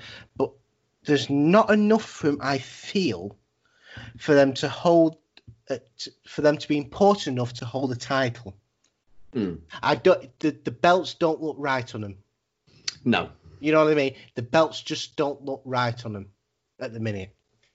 hmm I think they're too babyface. They're too way too babyface. yeah, yeah, potentially. They're way too babyface. Um, but it's, I mean, to, for to this crowd, I mean, like even before the match like properly kicks off, there's dueling chance of God and Aussie Open, which is, you know, it. Well, I mean, I find it quite surprising, but you know, the, this, the couple of times that I've seen them have been from sort of like a northwest crowd, so they probably won't have been as significantly over as maybe they would be down south. but you know, I just found it it was quite interesting uh, to see. And to be honest with you, they had um, that's they, they had quite a couple of like good tag team maneuvers. Like there's a bit sort of like in the middle of the match where uh, Mark Davis does sort of like a double underhook, lifts I think it's Tanga Loa up, um, and then sort of like Cal Fletcher's right in front, and so they sort of like position him in a way that Cal Fletcher is able to do sort of like a sit sit out spine buster. Thought that was really cool. Mm. Um, Don't they do it? I think they do it a lovely like, sort of a fireman's carry into a cutter at some point, from what I remember. yeah, Yeah, they do that, which is actually quite nice. I do quite Mm. like that. Um, but th- th- then again, it goes back to that the, the perfect combination of strongman and high flyer. yeah, Everything is there for them to be a success. hmm I think they still uh, they need to go away. I think they need to stop being so babyface-ish. Yeah. I really think they need to stop doing that because they re- they go to the crowd too much. yeah. There's o- there's only Way so much, much. that you can there's only so much you can do with that kind of Yeah. style before it well wears out wears out its welcome. Yeah, I don't want to see it wear, wear away from. Don't get me wrong. I want to see them succeed because I hmm. think that they've they've they've got everything there to be a very good tag team, a very popular, tag, a very successful tag team, and actually hold titles. I just think they need to reel it back. Think we don't need to pander to the crowd. Make the crowd pander to us Yeah, so to speak. Make them make the crowd come to us instead of us constantly going to them because it might work now. It's not going to work another two, three years from now because the crowd are just going to get sick of it. They're not going to respond, yeah, and that's that. They've got to find a way to get the crowd onto them hmm and not vice versa. Uh, I also had in my notes that Carl Fletcher looks like the spitting image of Matt Riddle. Like it, it it's it's scary that like not like not like a hundred percent looks like Matt Riddle, but it is like an uncanny resemblance. Does he have a mushroom tattooed on him? Uh, no, not that I'm aware of. Bro. And he wasn't he wasn't going bro all the time. I will, I will give him that much. It's it's it's that you know when people say that there's like problems with drugs in sport. Like there was years years let's go back a few years. There's a thing with um, Diego Maradona was were wondering about whether he was on cocaine or not, and he did that celebration in front of the camera like a fucking donkey with ooze, uh, like that. That- It's, all- it's kind of that moment people look at Matt Riddle and go, "Is there a problem with machine sport?" And he comes out going, "Bro, yeah," and it's like sort of like, um, "Fucking, the, he's got a fucking magic mushroom tattooed on him for fuck's sake." Come on, who's taking drugs? Uh, that he, him. That's a funny smell we're having in our room. Yeah, him, him. Did you catch the name of um the the the the tag team finisher of uh, Aussie Open? They don't actually hit it, but they do tease it at some point in the match. No, I didn't get the name. They call it the fidget spinner. Oh yes, of course, yeah. I mean, Why? Again, I think that's another. It's another crowd pleasing thing, isn't it? It's another crowd pleasing thing. who does it please? I mean, this is this is It like please when- that fucking fourteen year old who's got no fucking life in the fucking is- front row. this is like- just this is- that thing this constantly. is like this is like when Bandito and Flip Gordon at the Crockett Cup did the flossing in the middle of the ring. It just sort of like it's instant go away heat with me. the thing, right? You can sort of get away with naming your finisher after, um, naming your finisher like that because not everyone's going to know it, and it's not going to be a a well known thing. However, when you do a dance that's from a fucking game. Or, or what was it? No, it wasn't from a game. It was from a stupid Katy Perry concert. Even fucking worse. Even fucking a Katy Perry concert. That's where it's come from. and you do that in the middle of an NWA ring. I, I honestly, I can't believe what I was fucking watching. And then That's- these two Aussie blokes come up with a fucking fidget spinner. Grow up, grow up, grow up, lads, grow up. No, I want to play with my fidget spinner. Oh, fuck off. Fuck Um, you. so Don't yeah, call it the fidget spinner. Call the Aussie go around or something like that. see, See, that, see immediately a great- better so name. better. why? Why? See, I'm wasting my life teaching. No, I'm See, not. to our employees, I'm not. I'm not. I'm fully enjoying my work. So yeah, the the the fidget spinner is just sort of like a um, double pump handle from like both guys. But I, I quite like the reversal that uh, Tama Tonga does because sort of like as the sort of like as they flipped out, uh, Tanga Loa sort of like well no actually Tanga Loa doesn't come in until a little bit later. Uh, like as Tang, as Tama Tonga is sort of like flipped out, he hits them immediately with a gun stun. Thought that was really cool. Mm. Um, and then the Guerrillas of Destiny hit their uh, suplex into a second rope powerbomb uh, to win the match and retain the belts in 12 minutes 56. Um, I described this as I would if I was watching the Usos versus the New Day in WWE. There was nothing really wrong technically with it, but I just didn't care. I, I, I really didn't care because the the thing is, like, I don't mind Guerrillas of Destiny as a tag team, but when you, they are literally the New Japan equivalent of either no, they are the New Japan equivalent of the New Day because you know they'll they'll literally they'll be the champions. They might lose it the odd time here or there to sort of like a makeshift tag team, or as sort of if like a makeshift tag team that wins the World Tag League, and then like it'll literally be like a month, maybe two, and then they'll win the belts back. So there's no real there's no real progression, sort of like in the tag teams, in the tag title scene in New Japan. So that's it's really a bugbearer for me. Yeah, I I I love God. I really really do. Um, again, they're they're the same. I think they're just destined to be very very good tag team, a very very good tag team for the rest of their careers. And No. fair play to them. I mean, that's their niche, and I think they will go down as one of the best tag teams in not just New Japan. I think in wrestling. I think if you just look over it, the way they interact with the crowd, the way they the, their entrance, the way they carry themselves, the, uh, the, and to top it all off, the wrestling itself, Hmm. they are very very good across all levels of what you conceive to be a very good professional wrestler these days. hmm I will I will say this though. With Aussie Open, it's like I said before, everything's everything's there for them to be a success. It's up to them now because let's be honest. Let's take the Aussie Open that I want to have in three years. In three in two to three years time, the Aussie Open I want to have. They're, they're going to be hard hitting. They're going to still be popular with the crowd. They're still technically going to be faces, but they're going to be a a bit more God, a bit more Guerrillas of Destiny. I think they need a bit more attitude, and I think that's where you're going to see the best of them. Hmm. I think that's when you're going to see the best of them. I don't see we're seeing the think we're seeing the best of Aussie Open at the minute. Yeah. That's that's me one little thing about it. This match was just there. I Mhm. feel for the sake of maybe Aussie Open for them to get their names out there. I'd love for New Japan to take them and just see what they can do with them. I'd love for that to happen. I'd love for that to happen because these guys have got something good about them. And I think if they went to New Japan and God worked with them, or they, they they went up, they joined a faction, Chaos or Los Ingobernables, I think that's that's their next step. I want that to be their next step, really. Mm. And I think they they could work better off that.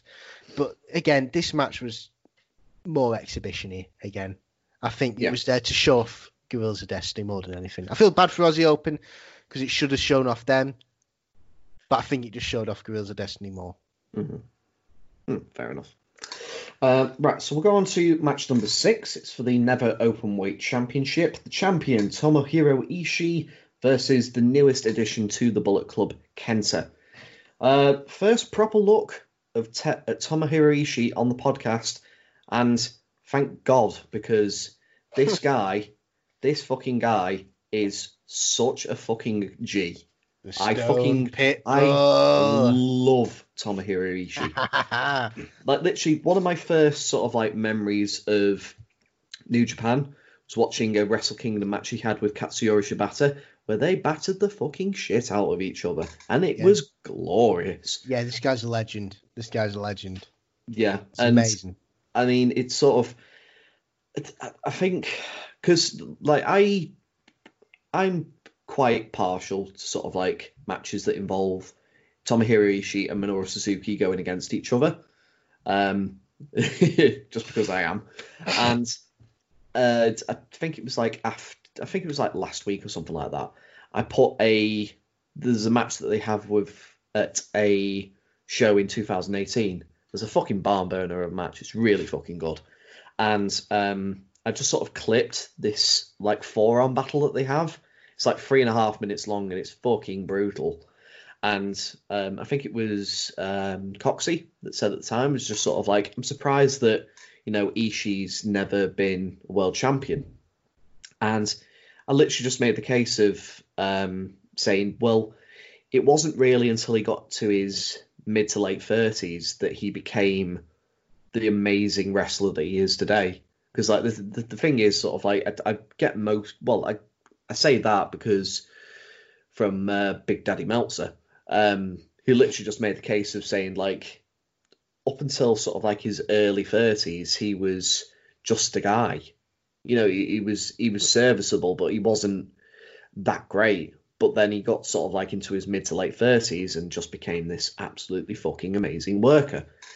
Um, and I just sort of like I I I love Ishii because he's probably the most like ah, I say most consistent. I'd say he's the most he's the second most consistent worker in New Japan for me personally, and only Okada's better. I would say I'd I'd, I'd say Okada's uh, is the one who's uh, who's more consistent than Ishii. Because the thing is, every time I watch an Ishii match, I'm just sort of like, this is so fucking good. This is so fucking captivating, and he makes he's the he's the kind of wrestler that will not only get the best out of himself, he will get the best out of the individual that he's facing. Because I mean, if you need evidence enough, I go back and watch the the match that he had where he won the never openweight title um, against Taichi. Now, I'm not going to put it lightly. I fucking hate Taichi.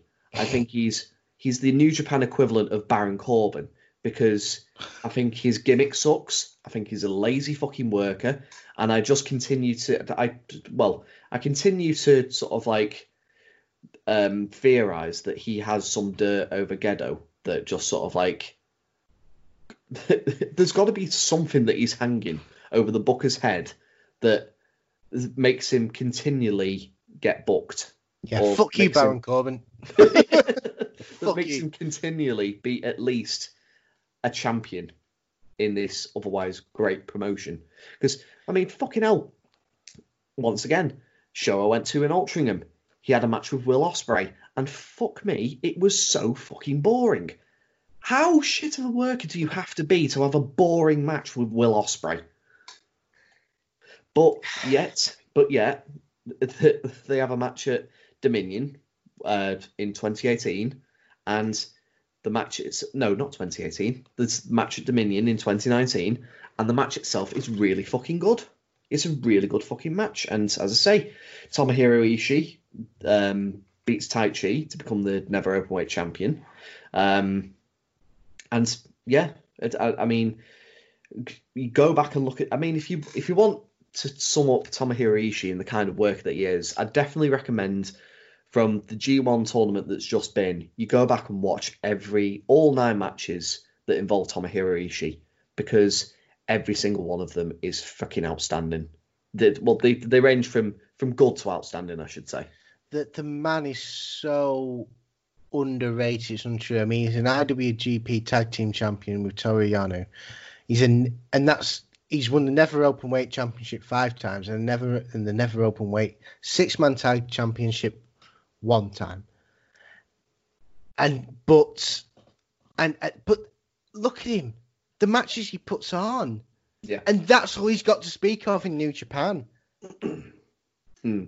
I mean, oh, are you, are you, are you kidding me? Like, I mean, Ring of Honor, he's won the television championship once. Rev Pro, he's won the British Heavyweight Championship twice. This is, come on. You know what I mean? Come on. I I I think the the only reason why he hasn't been an IWGP World Champion, and I think it, it, it probably never will, is because unfortunately he's come good in sort of like the time where Okada's been at his best, and you know Tanahashi is still as popular as he is, and you've got sort of like the popularity of Tetsuya Naito and sort of like the emergence of Jay White. It's literally just come at the wrong time for him. Whereas if he'd come good sort of like around the times that the likes of Satoshi Kojima, Yuji Nagata, Tomoaki Honma, when they had been world champions, no question in my mind would he have got a world title if he'd have come good around about that particular you know time frame. Mm. Um, but unfortunately, it's it just it was wrong time, wrong time really, right place, wrong time for Ishii. Yeah, I, feel, I, I really feel I feel awful for him in a way because I, I he, he must hold. He, he's got to hold that heavyweight title before he retires. He's got to. He's got to. It'd be an absolute crime for him to end his wrestling career and not be heavyweight champion. Whoever your franchise boy is, obviously New Japan's franchise boy is Kazuchika Okada. Mm-hmm. You cannot keep the belt on him forever. For No. it to mean something, it needs to be taken off him. Even if you want it to mean more to him, you've got to take it off him at some point. Now, New Japan are quite iffy about this. They feel the safe option is to keep the title on Okada. Okada, the most um, popular um, wrestler by far in New Japan. He's the safe option. Mm-hmm. However, I think it's it it would be unjust for someone like Tomohiro Ishii to not have that title in the next couple of years. Yeah, You, you can't at least at least not. one. It- all, all it needs is once for a couple of months. Mm-hmm. That's it. That is all really we as fans, probably he himself is asking for. We're not asking for multiple reigns. We're probably not even asking for a year long reign. Let's be honest. If you can build something up towards Wrestle Kingdom or say what or, or whatever, yeah, just another pay per view, whatever. Doesn't have to be Wrestle Kingdom. Just throwing it out there. Mhm. just Well, have it. it- yeah, there's no reason you can't do that at like a Dominion. Exactly. Exactly. And Dominion would be have perfect those, actually. have those pay per view because the problem New Japan are, are coming to now is we're looking at the main event. Obviously, I'm not counting this year's Wrestle Kingdom, not to spoil spoil the whole damn thing as to who holds the titles, but okay. Uh, titles, I've given it away sort of there. Mhm. Um, it, it's because obviously again it's the, it's that thing where we put it back on Okada, we make it safe. Mhm. We we keep our status quite high. Yeah. And the problem they're going to run into now is that Okada, to to quote a famous term used by another wrestler, Okada wins lol. like Cena wins lol, Reigns wins lol. You demean your it, it lowers that championship down so much if you just have him winning constantly. But by, by winning constantly, I mean every single pay. I don't mean say if you defend it once every three pay per views, it, it's fine. That's fine. Sort of like the the NWA title. Look how that's done. That's not really defended on every single pay per view. No. On everything they do, and even if it is, it's not a big match. It's sort of built up to be. They, they build. You've got to build someone up as a threat, as a proper threat. And if you build someone up as a proper threat, even if, say, someone like Okada wins, it means something still. Yeah. But eventually that dies out. I do feel that dies out. Unless you're very, very good at booking. Unless you're very, very good at your character, which Okada and New Japan are, much like NWA and Nick Aldis are. hmm But again, I want to see this belt on Tom Tomohiro Ishii, man. Yeah, I'd, I want to, I, I want to see this belt on him because I, I- think he fucking deserves it. I'd love to. I'd love to see him have a run with it. I really, really would. He's he's that fucking good. I, I, I don't. Uh, what does the man have to do? What does the man have to do? As I say, it's, it, as I say, I think it's just a case of wrong place, wrong time. That was right place, right place, but it's come at the wrong time because there's been that many people at a sort of like a consistent level. Mm. Yeah. That have just literally they've had to capitalize on. Like I don't think it. I don't think it would personally matter when Ishii would get the belt. I just think it should happen. A retirement match, maybe. Yeah. Even then, that would be popping. Yeah. But anyway, I'm going to go back to this match because I've just learned a Just nice bef- little note. Just oh, sorry. before, go on, go on. just before we get to the match, um, we had like a long talk about Ishii. Um, I just wanted to talk a little bit about Kenta. Now, Yes. obviously, We Kenta. forget. Mm. Now, obviously, Kenta um, had a like, well, legendary cult following from his time in Pro Wrestling Noah, and then obviously making sporadic opinion uh, appearances in Ring of Honor, doing battles with the likes of Samoa Joe and the former Bryan Danielson, now Daniel Bryan, um, and just was seen as sort of like a big, big marquee signing when WWE signed him. Um, but they'd well WWE being WWE didn't cater to sort of like his style. Tried teaching him the style that WWE teaches everybody. Didn't really mesh with him. He just couldn't really, just wasn't able to click in WWE. And then had like major shoulder injuries and just lost all his momentum. Couldn't get it back was delegated to sort of 205 live and just eventually it, it just was eventually like okay i'm fucking miserable here can i can i just go and i can't i don't know whether he was released or whether he just sort of like didn't resign. Um, I'm not too sure on that either. I'm not 100% research it. not 100% certain myself. Um, but he showed up at dominion um, sort of like a couple of months prior sort of like basically much like uh, Shingo Takagi and Jon Moxley had done throughout the night. Basically put his name forward as maybe consider me for being in the G1 tournament. Um, and had uh, had significant backing from Katsuyori Shibata um, started was involved in the G1 tournament. Started off really well with a four and zero record, which included having a win over uh, Kota Ibushi. Um, I think he beat Tanahashi as well. I think. I think He think went. did. He went on a, a run of four, where he beat he because he was in block A, if I remember. He stayed undefeated. He defeated Tanahashi, Lance Archer, and Evil, and Ibushi. and Ibushi. and then lost his last Yeah. five. Um, and I always like from watching that G1, um, and I always felt with sort of like the G1 matches, there wasn't like anything particularly wrong that he did, but he just had the the WWE stink of him over. You know, to it, I'm probably not like wording it correctly, but you know, sort of like somebody that's been stuck in sort of like the WWE system for so long, and then you see him in sort of like a different light, and you just sort of like, okay, you know, I, I, I could do with you sort of like doing something a little bit different, but you know, I'm I still associate you with with WWE. So it was a like watching his his matches in the G1 was sort of like a little bit of a clash for me. Um, not to say that anything he did during that G1 tournament was bad. It's just like literally, as I said, he just had this, this stink of the WWE all over him.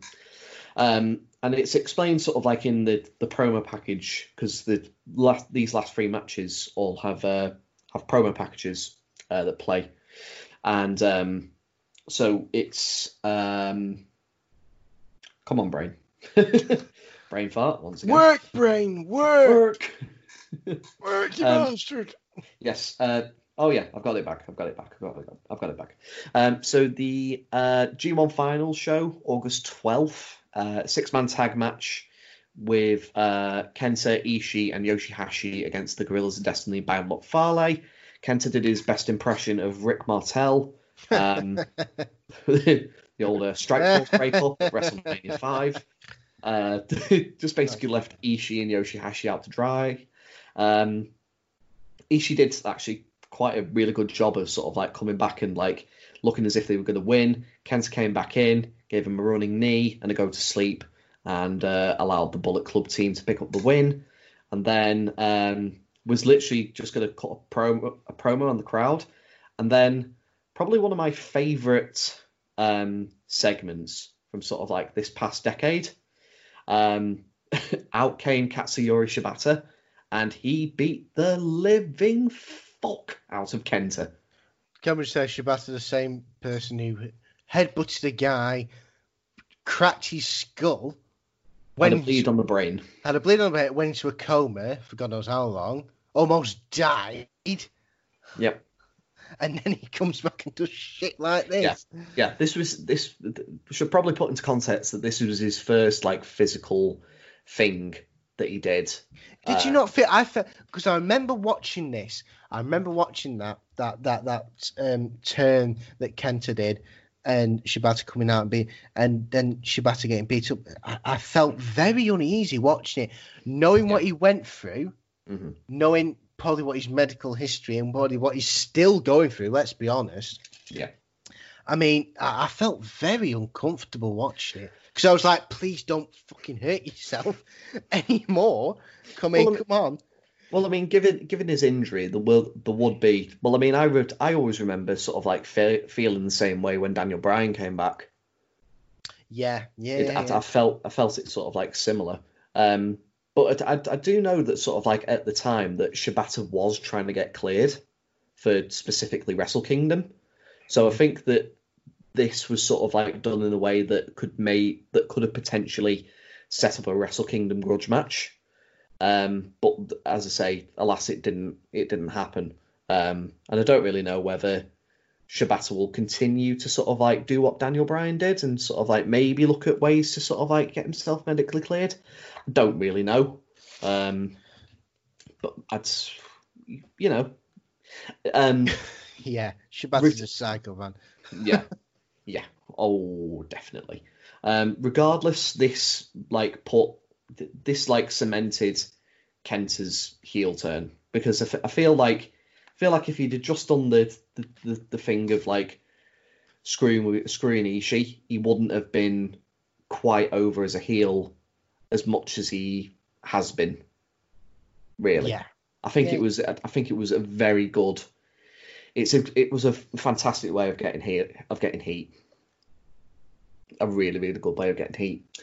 Um, so with regards to this match, um, it's just under, just just over ten minutes old, and it's nothing, nothing bad, nothing particularly blow away. I mean, it's, it's I'd say in terms of sort of like an Ishii match, I'd say it was uh, the pacing was quite a little bit slow, but I'd still say at this point it was pretty decent. Um, and I've got the sort of like the timestamp here of uh, when a particular incident happens. Uh, it's one hour, 58 minutes, and 45 seconds into the show. If uh, any of you listeners out there want to go and uh, and watch what happens here. Uh, but Kenta delivers a German suplex to Ishii. Ishii immediately gets up and hits a German suplex of his own. And, you know, there doesn't seem like anything, anything, you know, bad about the landing from Kenta. It looks like a perfectly natural German suplex bump. Like yeah, I've when I first saw it, it just I, I didn't think anything of it. No, But then as the that's then yeah, lit- so go on, literally, yeah. literally Kenta immediately gets up and hits the discus clothesline in such a way that it looks as if it's in slow motion. Like it's it's it's a proper like slow discus clothesline. Yeah. And then Kenta goes to sort of like pick Ishii up for sort of like a regular body slam, and he just fucking crumples. He crumples to the fucking mat as if he's been hit with a fucking haymaker from Mike Tyson. It was, it was scary, man. And the the the the thing that was even more scary, like, I mean, I'll I'll give you a spoiler alert, people. Kenta got concussed in this match, and people have sort of like identified it was around about here when he got concussed. But I mean, it's so it's it's so.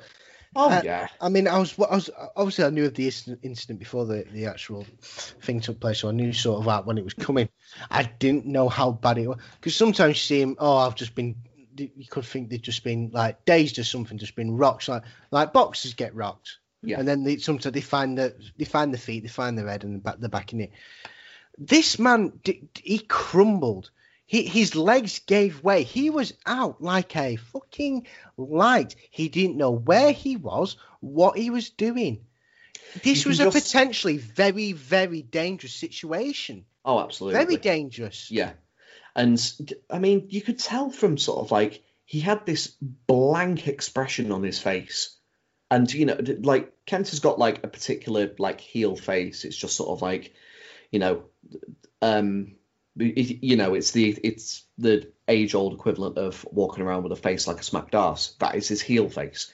And he he literally just sort of like had this blank expression.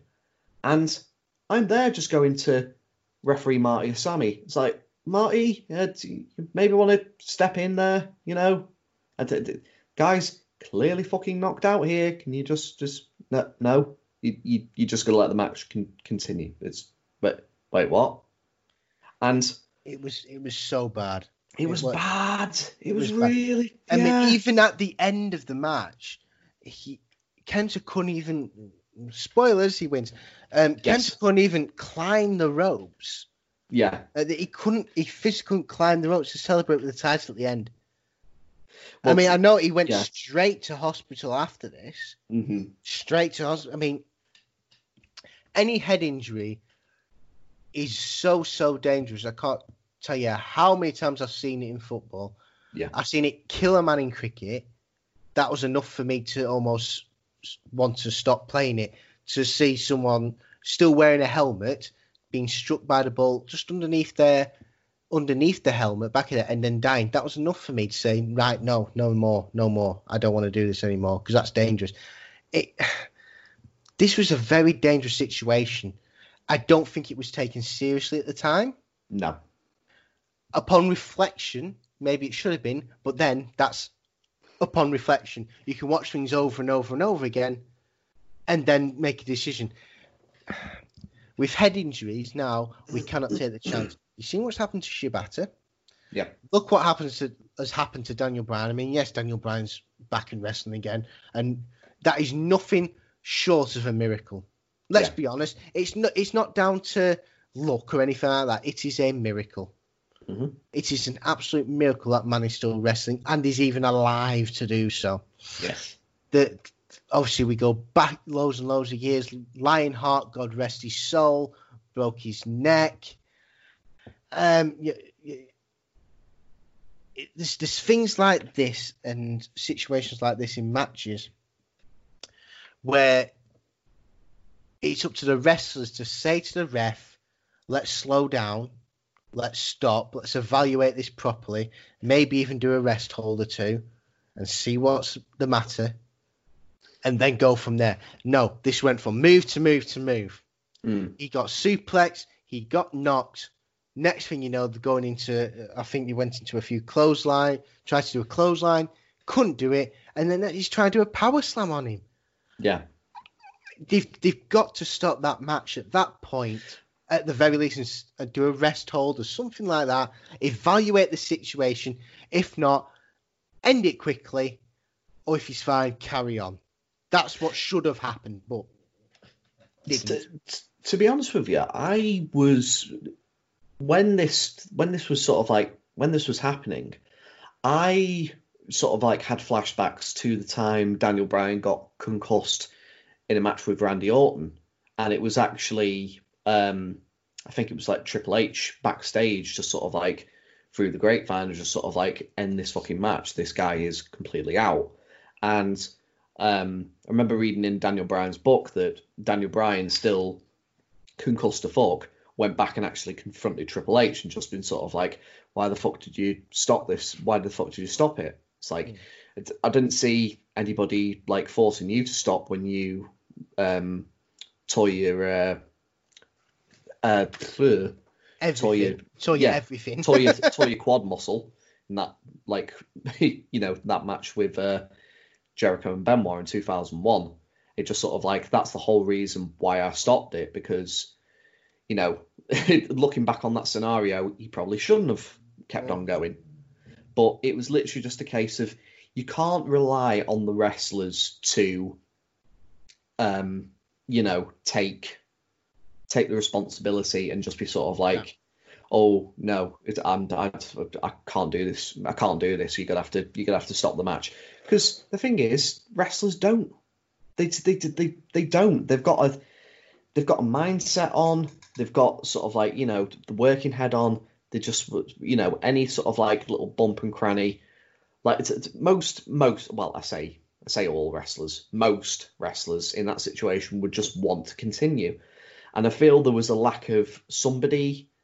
If it were wasn't going to be the referee, it should have been someone with an of authority in the back that should have just called an audible and just been like, end this match now in this match, this guy needs medical help, and it it's it's not worth it.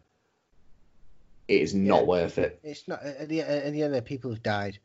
Yeah, and and you've got to think uh, there's there's families behind this. I mean, let me put this into context. I know it's it's going to sound completely st- stupid to to people who've not played this game. I was playing cricket for 19 years of my life. The worst I, worst injury I ever got was probably a broken finger or two. Probably the worst injury I ever got. I watched Philip Hughes a few years ago now. Um, open, batting as he would, helmet on. He had every protective gear on that would ever that, that existed. There was no way for him to even get hurt, let alone die. Mm-hmm. He gets a ball that's bounced towards his head. He goes to duck. The ball hits him just. I can't explain it to you, but if you feel the back of your head, you'll feel like a little bone poking out. Just under there is probably where your helmet stops, sort of like top of the neck, bottom of your head. It's hit him there and it's killed him. Now, ever since I watched that, that match, it was a, a, a match in Australia. It was in the back of my mind every time I went out to play. Mm-hmm. I probably carried on for another three or four years after.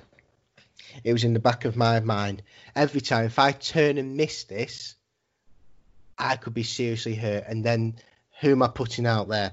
My mother, my sister, my wife, my stepchildren. Mm-hmm. I took the decision last year to say, right, it might be a one in a million chance. It might never ever happen. Mm. But the word I don't like in that sentence is might. Yeah. Might makes it plausible. Mm-hmm. Now we look back on this match and go, we watched what happened with Shibata. Kenta might, at that point, have had a very serious injury. And we could be sitting here now saying how that could have been his retirement match, like it was Shibata's. Mm-hmm. Sometimes people don't know when to say stop. Yes. And I think sometimes the business and the thing that you're doing and the, the plaudits that you get from it overtake the negatives. I hmm. decided at the grand old age of 28 years old to say, right, I'm never playing another cricket match again. I've played for my county, I've played for Lancashire, I've done everything, I've won every league I've played in, I've got best player in every league I've played in. I've done enough. Mm-hmm. I've done enough personally. I'm not going. The only thing I'm going to go out there to do is possibly win something I've already won, or get hurt. That's the only thing I'm going out there to do. Yeah. Now, I know I'm comparing two entirely different sports here, but the mindset I believe is the same. Yeah. We could be sitting here now speaking, Kenta could have been great. Kenta could have gone on to done something fantastic. Instead, he's in a wheelchair, or instead he's dead. Oh God, for God, touch wood, God, you know he's he's dead, hmm or or something else, or he's retired, or he can't wrestle again. Yeah. These wrestlers don't know when to say stop. Mhm. Let's be honest, they don't. No. The um, so it's up to the ref and the people around the ring at that time to evaluate. I think there needs to be more trainers around the ring. Yeah. I think there needs to be more medical personnel by the ring. There is no point in having a doctor backstage. I am sorry, there is no point because it'll take him at least one to two minutes to get from the ramp, depending how long the bloody. If you look at past WrestleMania ramps, that's a good three or four minute ro- walk. it is, Yeah, yeah. and that yeah. three or four minutes is could possibly, God forbid, life and death hmm for someone. If something goes catastrophically wrong, it is. They need to be at ringside constantly, and then it doesn't just need to be one. There needs to be two or three. Yeah. And I think this it was one of them things where none of the I don't think Kenta knew what happened. Oh, no. I don't think Kenta knew what's happened to him. In fairness to um, uh, Tomohiro Ishii, I don't think even he knew what happened until after, until a few minutes after. Mm. It is up to the people around to protect these guys because one day, God forbid, on a live stream, on a pay per view, if something categorically goes wrong, someone is going to die. We've seen people die from a dropped. I've seen we've seen wrestlers die from a drop toe hold onto the middle rope. For God's sake. Yeah. Something as simple as that. hmm We've seen someone die from that, and these guys are doing suplexes and headbutts and strikes and forearm strikes And and, slaps. shot and slaps and dives outside to the ring. hmm So, But they don't. They don't know the stopping point. They do not know the stopping point. No. Which, you know, unfortunate. Well, this this this whole like this whole incident thing really took away from the match for me because I, I've got to be honest, like I couldn't really enjoy it. And the, the, the, the thing is, it's not as if the match was was bad. It was it was actually like on verging on the on the side of being really darn good. Mm. But the simple fact is, is that this happened, and you know the the guy is like legitimately hurt, and yet there was nobody there to just sort of like call an audible and just sort of like you know stop it because this match kept on going for like another nine nine or ten minutes. It was hard to watch. That's that's the scary thing about it. But that's the thing. Mm, If he had a bleed on the brain for that length of time, yeah, I still haven't known it. Again, it's life and death. yeah, And sometimes I think it's unfortunately someone has to die to be to have anything done about it. hmm Well, it's I mean, Uh, uh, it's the it's the sad Yeah. state of the world we live in. But Yeah. to get things changed, someone has to die. Mhm. And that's the, I, and I hate saying it. I don't want to say it, well, I mean, yeah, well, I mean. but Look at look at the death of Eddie Guerrero. It took the death of Eddie Guerrero for them to bring in wellness test policies. some, yeah, that's what I mean. Something, someone needs to die for something drastic to change. Mm, Alas, yeah. we, we, we move on. So yeah, this this match was incredibly incredibly hard hitting, incredibly stiff. Um, there's a um, yeah evidence a guy is knocked out when he fails to kick out off of a clothesline. Um, eventually, the Guerrillas of Destiny appear and they pull out the ref uh, after Ishii hits a brainbuster. Uh, the Guerrillas of Destiny they just beat down Ishii, hit him with a ma- magic killer. Actually gets like a close two, which is actually quite a good near fall. Yeah. Um, I felt there was a bit of continuity bollocks as um, quite a lot of the LA Dojo young lions who were trained by Katsuyori Shibata are just sort of standing there as the group who destroy the teacher just continue on with their Yeah. assault. Um, but you, as I say, that's a that's a little thing really. Um, the finish of the match again, another stiff exchange of slaps, and fucking Kenta comes in with this overarching fucking slap to Ishii, which was mad. That that that was it a right hate like a right haymaker sort of thing. Yeah, Oh my god. fucking Yeah. he It, fucking slapped the fucking it, it, out of his it mouth. sent chills. Well, I fucking felt it. Yeah. I Yeah. felt it. Oh yeah. Jeez, it's it weren't pretty. Like it were Yeah. not pretty. And then uh, off this, uh, Kenta hits uh, Ishii with a go to sleep and picks up the win. Uh, this match went just over 20 minutes. Um, and as I say, I've, I've- if you if the guy hadn't have been concussed, I'd be saying this was a really darn good match. But the fact the guy got concussed and was still allowed to carry on, I can't, I can't, I can't put it. I can't call this a good match. I really cannot call this a good match because watching something and you finding it, you you you're finding it like in the pit of your stomach. You're really struggling to get through it. Mhm. You you can't call it good. I, I, I can't. I can't really. I think the problem with it was he was so obviously out of it. Yes. And I think that you, there's a there's a notable um, oomph in the crowd when it happens when they see him acting the way he is, hmm and They it's it- they of course they can tell, of course they can tell, and it's it's it's obvious, and people go, yeah, this needs to be finished and sharpish. hmm I yes, this would have been a great match if he didn't, if whatever, if he didn't get knocked out. Yes. But the fact that he got knocked out and then carried on, Yes. it's it it the crowd the crowd reaction says it all. hmm The crowd reaction says it all for me. Yes. It really it just wasn't nice. Didn't sit well. I personally was so looking forward to this. hmm so looking forward to this. And then that happened, and I was just and I was just fearful of something awful happening. Yeah. Oh, something awful did happen. Well, yeah. Don't get me wrong, but something even catastrophically Catastrophically worse. worse. Yeah.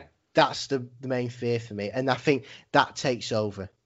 hmm And I, I sort of felt for these two in the end because I did. Yeah. because these two could really go at it on another night with that Mhm. happening and really set the crowd alight and set the house on fire. Yeah. Ends up one incident and a, a carrying on of the incident, would you say? hmm Doesn't sit well with me. Did not No. sit well with me. No, didn't with me either. Uh, right, so semi-main event time. It's a rematch from the G1 Supercard, and it's for the Revolution Pro British Heavyweight Championship. The champion Zack Sabre Jr. defending against the ace of New Japan, Hiroshi Tanahashi. Um, I mean, I've got to be honest. I preferred their match at the G1 Supercard more than this one. I agree. I felt this was. I felt the. I felt it was a bit more sluggish. I felt it wasn't as heated. Um, and yeah, yeah. I, I- I mean, I, ju- I, I felt that I felt the G one match was was more was paced better. Yeah, I mean, I felt. uh, uh, with these two, you know what you're going to get. I said this at the G1 Supercard thing. Yeah. You know what you're getting with these 2 Mhm. I just feel this was a bit of a layoff Yes. and a bit of a way for to change. I think the main thing with this was to get that title changed. Yeah. It was. Think It, That so, was that was the, the aim of this. I so it's something significant on this on the show. Yeah, and I think that was the the the, the thing from this, and giving uh, Tanahashi the uh, the win that he did not get at the G1. hmm With in saying that, massive fuck you Brexit chant. Fuck you, Brexit chance. And if Yeah. you all and if you hate Boris Johnson, clap your hands. And I Oh, sorry. I, I literally had in my notes just sort of like, God, this, could- you know, they're making more noise than the crowd at Madison Square Garden uh, crowd did. But the thing is, when you're doing chants that have sort of like a humorous edge to it, it means that you're not like properly invested in the match. Yeah, and, and that brings on to my point of the the culture. Mm. in America, they've got used to this really shitty WWE half-assed, couldn't give a shit entertainment thing that they put on, hmm and that's where I believe that the the, the atmosphere at the G1 didn't work. Yeah. in some matches rather than others. Mhm. In this one, there is how many less fans? Fourteen thousand less people. Shall we say? Something like that. 12,000, Mm. 14,000? Don't know the specifics. And Just trying to find out the attendance from the G1. Uh, it's about 10,000 less. 10,000 less. And they made more noise than him. Mm. What would we rather watch? Let's be honest.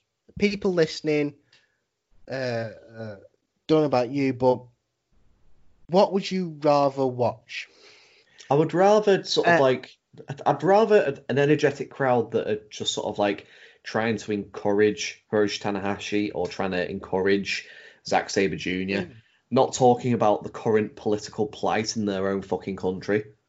Like I realise Zack Sabre Jr. has this fucking gimmick of, oh, I'm going to be I'm going to be uh, president, uh, prime minister of the uh, of, of Great Britain eventually. It's like, well, you fucking not, are you? Oh, I don't know. he gets my vote. but that's the thing. Would you rather watch an intense crowd that's constantly going at it with each other, of say say of this of six thousand people, than what's a drab, dreary WrestleMania that's ninety thousand? No. That's like that's like that's like asking which man would I prefer to take my wife. Well, that's quote I- Gary Neville. Ah, but that's the thing, though. That's the thing. I can wa- I watch WrestleMania because it's WrestleMania. And all WrestleMania, all wrestling fans watch WrestleMania because it's WrestleMania. They don't watch it because there's going to be a good show on. There might be a good show on. We don't know. We just watch WrestleMania because it's WrestleMania. That's the the attitude now. We don't certainly don't watch it for for the atmosphere with people a million feet up in the air and a thousand of feet away, like to the side. Mm. We don't watch it. They're Mount Everest away from the fucking action. They're watching ants wrestle. They're watching ants wrestle. Mm. It's. and I don't know why someone would pay God knows how much for a ticket in the fucking rafters where you can watch a better card, better ref- wrestlers, be closer with a better atmosphere, with better people, because let's be honest. I mean, it's an it's a no brainer for me.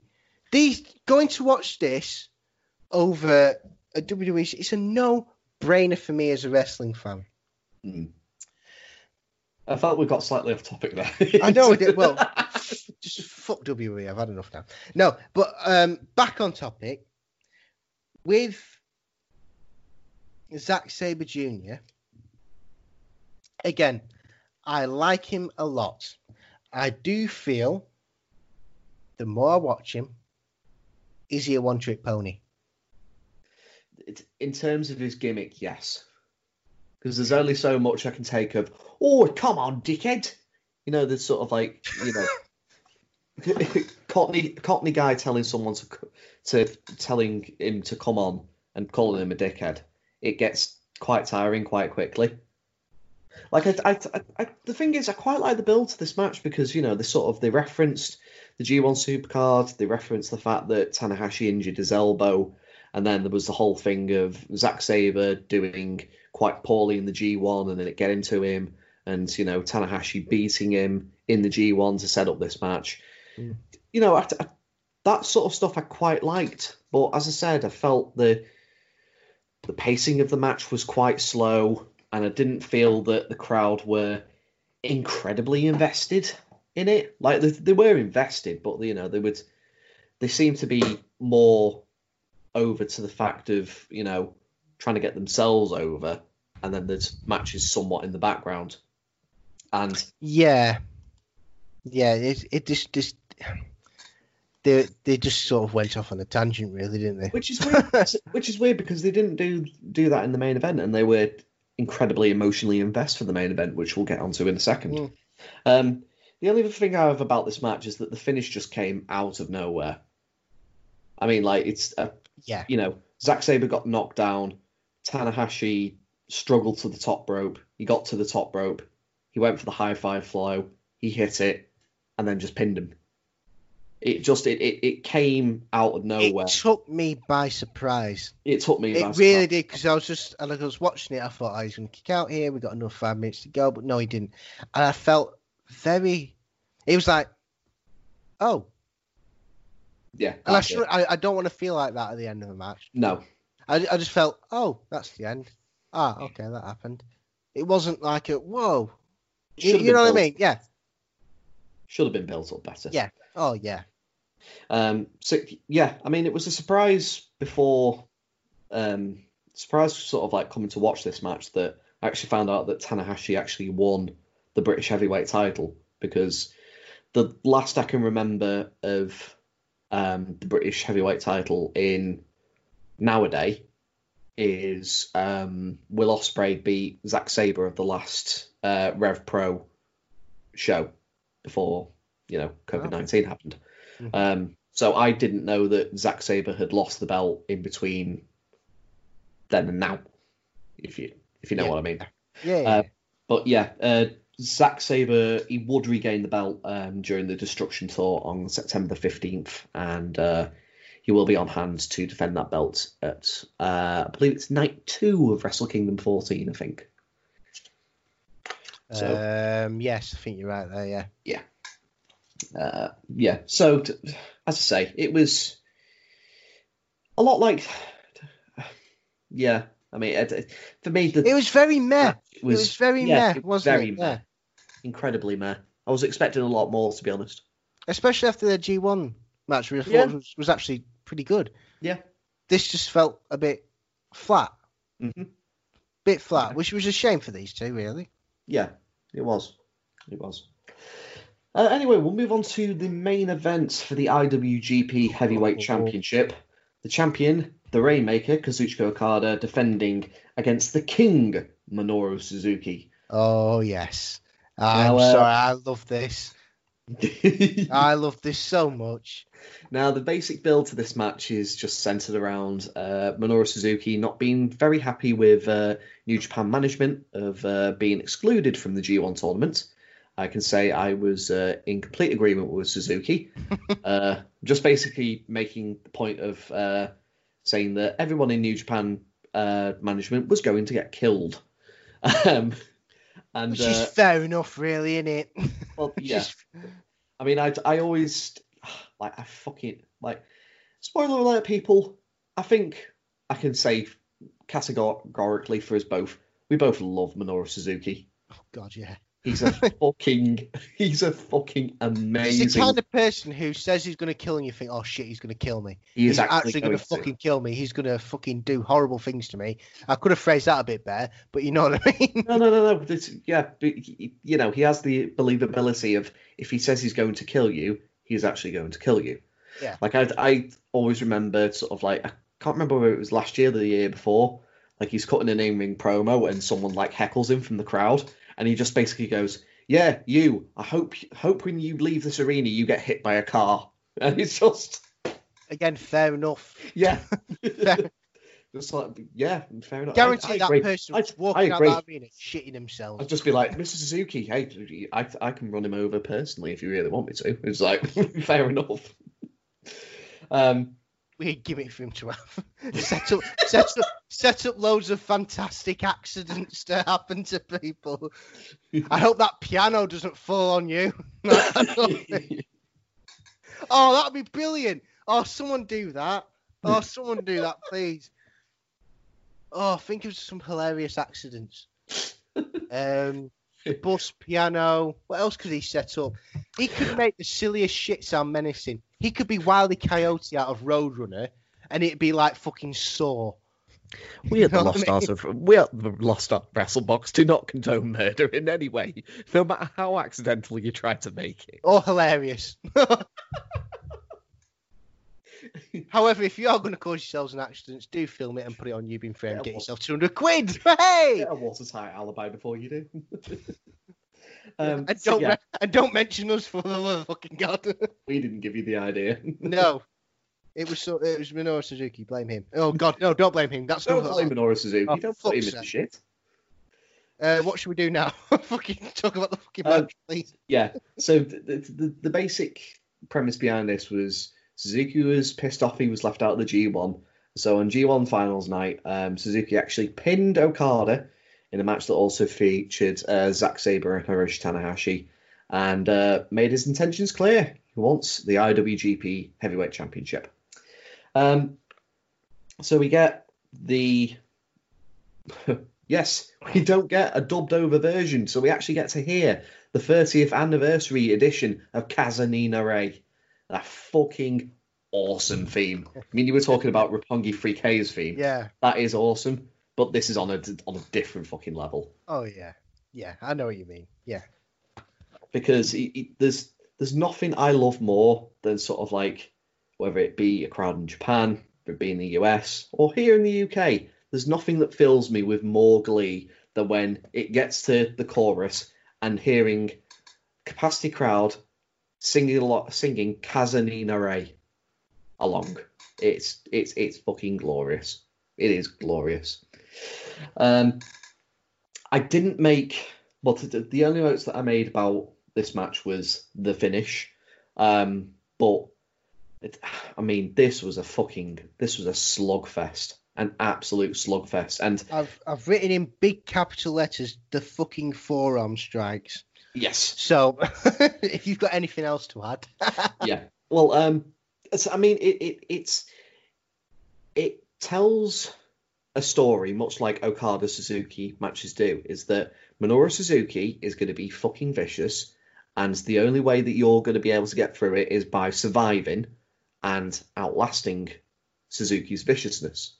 Because there's this, um, like even early on, like not only this, is- you know, Suzuki's not only a great wrestler, he's a great fucking character as well.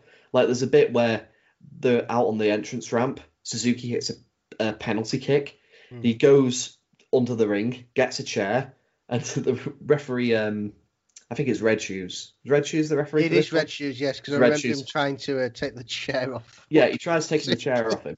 So Suzuki goes in the ring. He still has the chair in hand. Just sets it up and sits sits on the chair and just sort of leans Oh, back, God. leans back, just sort of like, yeah, come on, your punishment's not over yet. Um, and yeah, Suzuki just tortures Okada, and it literally just gets to this point where um, they have this glorious forearm battle. And to be like, um, yeah, there's just like having this exchange back and forth, back and forth, back and forth. And Suzuki just sort of like goes, okay, lads, come on, give me your best shot. He Even puts his hands right behind his back.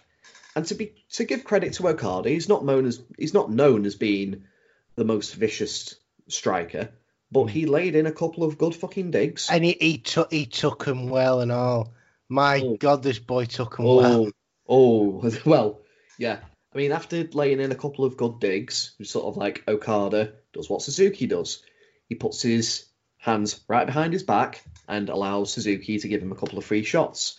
And the fucking crowd, the crowd even realise, oh my Christ, Okada is signing his fucking death warrant here because he fucking gives him three fucking unbelievable forearms. The third one was the best, and even so because like there's where it's where the like hard camera is in sort of like it's shown with sort of like the entrance entrance way Mhm. in the background.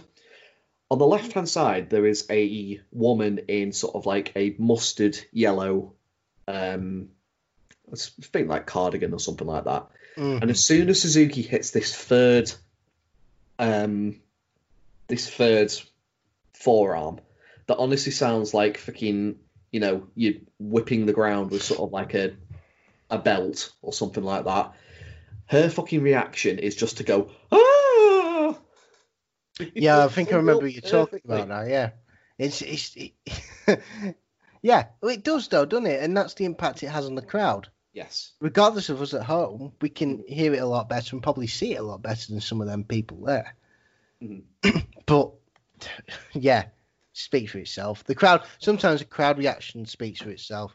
Oh, yeah. And I think when you're watching it on a live stream or Skybox Office or whatever, and you see a crowd re- reacting a certain way, it height- heightens that moment Mhm. and really hypes it up. And you sort of feed off that in a way. Yeah. And you just believe it a bit more. Believe it a bit more is probably the wrong word phrase to use, but you, you, you invest in it a bit more. Yeah, yes, definitely. Um, so yeah, after this third forearm shot, Okada just drops down to his knees, and um, Suzuki just prepares for a forearm to the back. And the crowd at that point in time are just chanting for Suzuki, and he just gives this look to the crowd, who just sort of like, "Can you just hold back your chant one second and just fucking listen to what I'm gonna do?" And the crowd are just sort of like, "Oh shit, yeah, sorry," and then he just goes bam, just delivers this sick forearm to the back of Okada's neck. It was mm, ah You've seen a man fucking Mhm. glorious. who knows what he's doing. Oh yeah. Who knows what he's doing?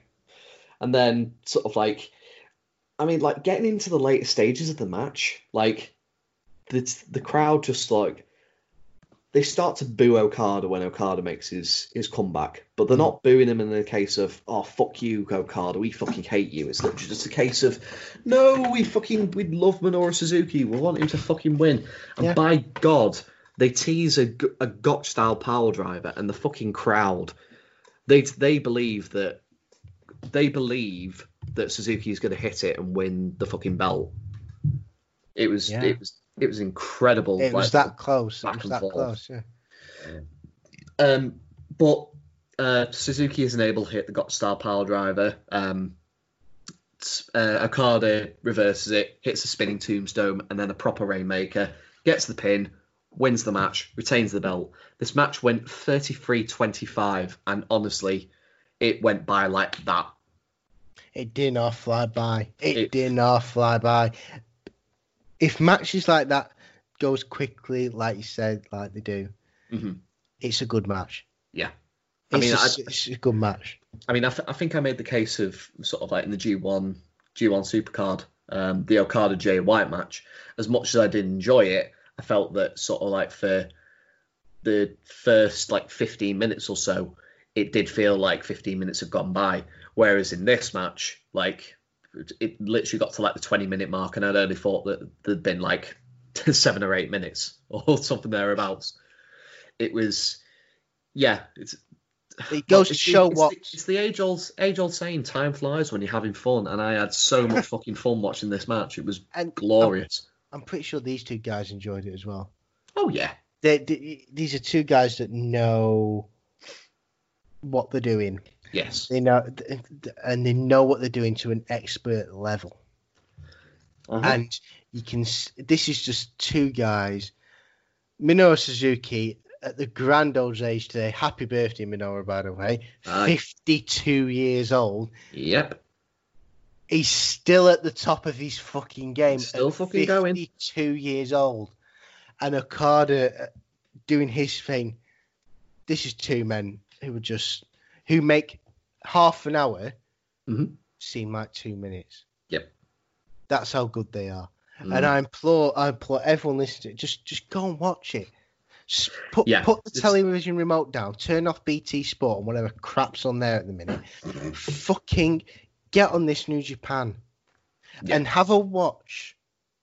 And if you're not hooked after it, fair enough, go back to the crap that you watch now. That's fine. But if I guarantee it, you will be you will be hooked. You Especially will be hooked.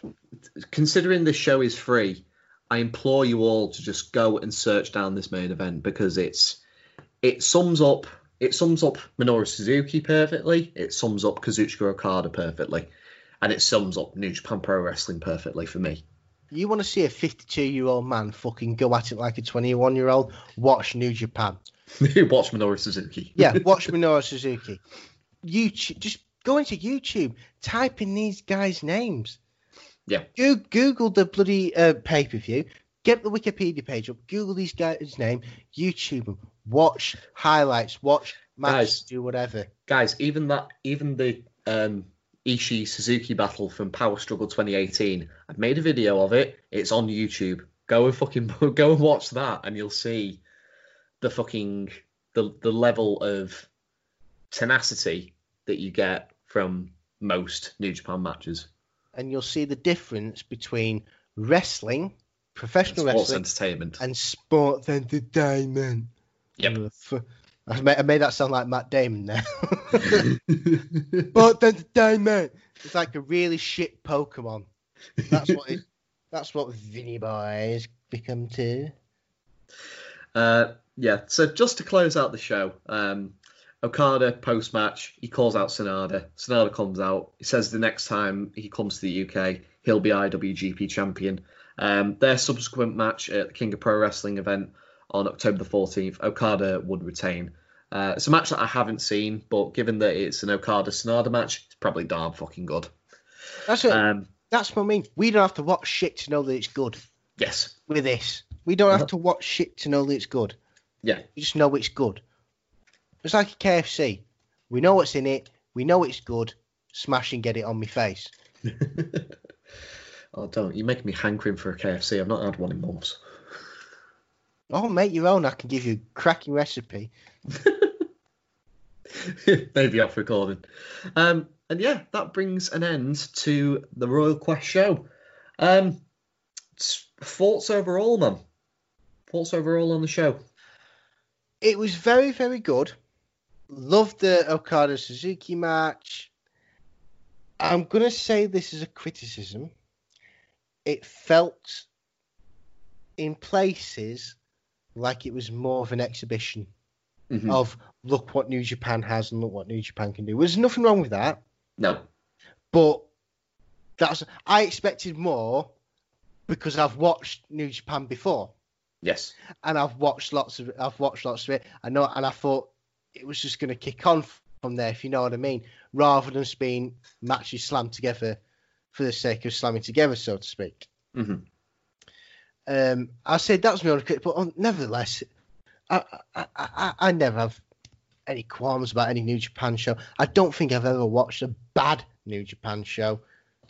I don't Hmm. think I ever have. They've all No. been fucking brilliant. Yeah. And it's, I, I implore people while these things are free now, while you've got nothing to do, some of yous, watch these matches. Watch mm-hmm. these matches. Watch these shows. They- Yeah. Because they are so, so good. They are so, so, so, so good. And watch and, and listen to us while you're watching it. Mute, Yeah. mute, mute it, why don't you? Listen to hmm. us. yeah.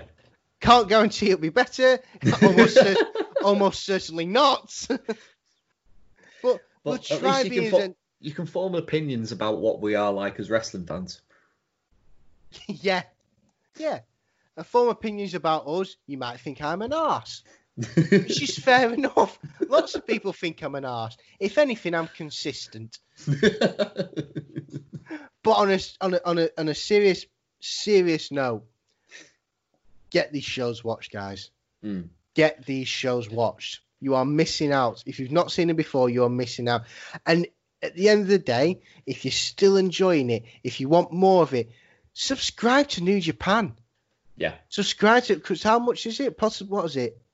I think I mentioned it on the G1 show, uh, but Yeah. I think it's like just over seven pound a month. Seven pound a month for and and you'll never have a bad bad wrestling show. You never will. No. I'll promise you now. If so, I'll pay for your fucking subscription for that month. God, I hope they don't fuck up because I'm going to be seriously fucking out. No, but seriously, guys, if you like what you see, subscribe. It's seven quid a month. Like it might sound a lot now in today's climate, but if you're a wrestling fan, it's so worth the money. It is so worth the money. Really is. Really, really is. Yeah. Um, I mean, like I've, I've pretty much got to echo a lot of what you said, and I mean, I felt for a lot of for for most of the matches, it had a very sort of like house show feel to it, Mm. which, like you say, it's not necessarily a bad thing, but I would just think that for you know the, the, the first like solo New Japan show in the UK, I was expecting a little bit more from like most of the matches, Hmm. And the the like the the one match. Not to say that they were necessarily bad. I mean, like from start to finish, the show was incredibly easy to watch. This was such an easy watch, and it didn't Yeah. feel like a slog at all. I can't really think of any particular matches that felt like a slog. I think like the only criticism I can have for the show was the production quality, because like particularly early on, the troubles with um like the the sound and all that. Um yeah, it was just it, it that was the only real downgrade for me, Mm. but everything else was like so easy to watch. But that main event was just it's so fucking good. I mean, it's that's I could I could highly recommend the show just for the main event alone. I really could recommend that. And this is still free to watch. yes, If you've got an Amazon Fire Stick, which almost lots of people have, I know nowadays, um, it's just go on apps, search new NJPW World, yep, download the app, go on the app, search Royal Quest. It is there, free. Watch it. I implore you. What? It is that easy. It is that easy, guys. yes. It's not only on the Amazon Fire Stick, but you can also find it on like the website and stuff like that. But it's Oh, just yeah, as easy to, and it's not the it's not the last free New Japan show that we've got to cover because Oh no. um, the next New Japan show that we cover, which isn't going to be the next episode, but it will be the episode after that, will be the first night of Wrestle Kingdom, and the Oh. top two matches um, sort of tie into what was mentioned by a certain Tetsuya Naito uh, during the G1 Supercard about wanting to hold both the IWGP Heavyweight and the Intercontinental title all at the same time. Well, one of four men will have that opportunity because we're going to be reviewing night one, which will uh, cover the first part of the Double Dash tournament. So uh, we will see Tetsuya Naito versus Jay White for the Intercontinental title, and we will see in the main event of night one Kazuchika Okada versus the G1 Climax winner Kota Ibushi. And the winners of those two matches will go on to the main event of night two in a title for title match, and the winner will be crowned the double champion, uh, which I'm very much looking forward to. But Oh, that's on the subsequent episodes that are yet to come. On our next episode, we are going to be returning to the world of the National Wrestling Alliance. We will be having a look at their first pay per view since the formation of their YouTube series, NWA Power. We will be having a look at NWA Into the Fire. Into the fire.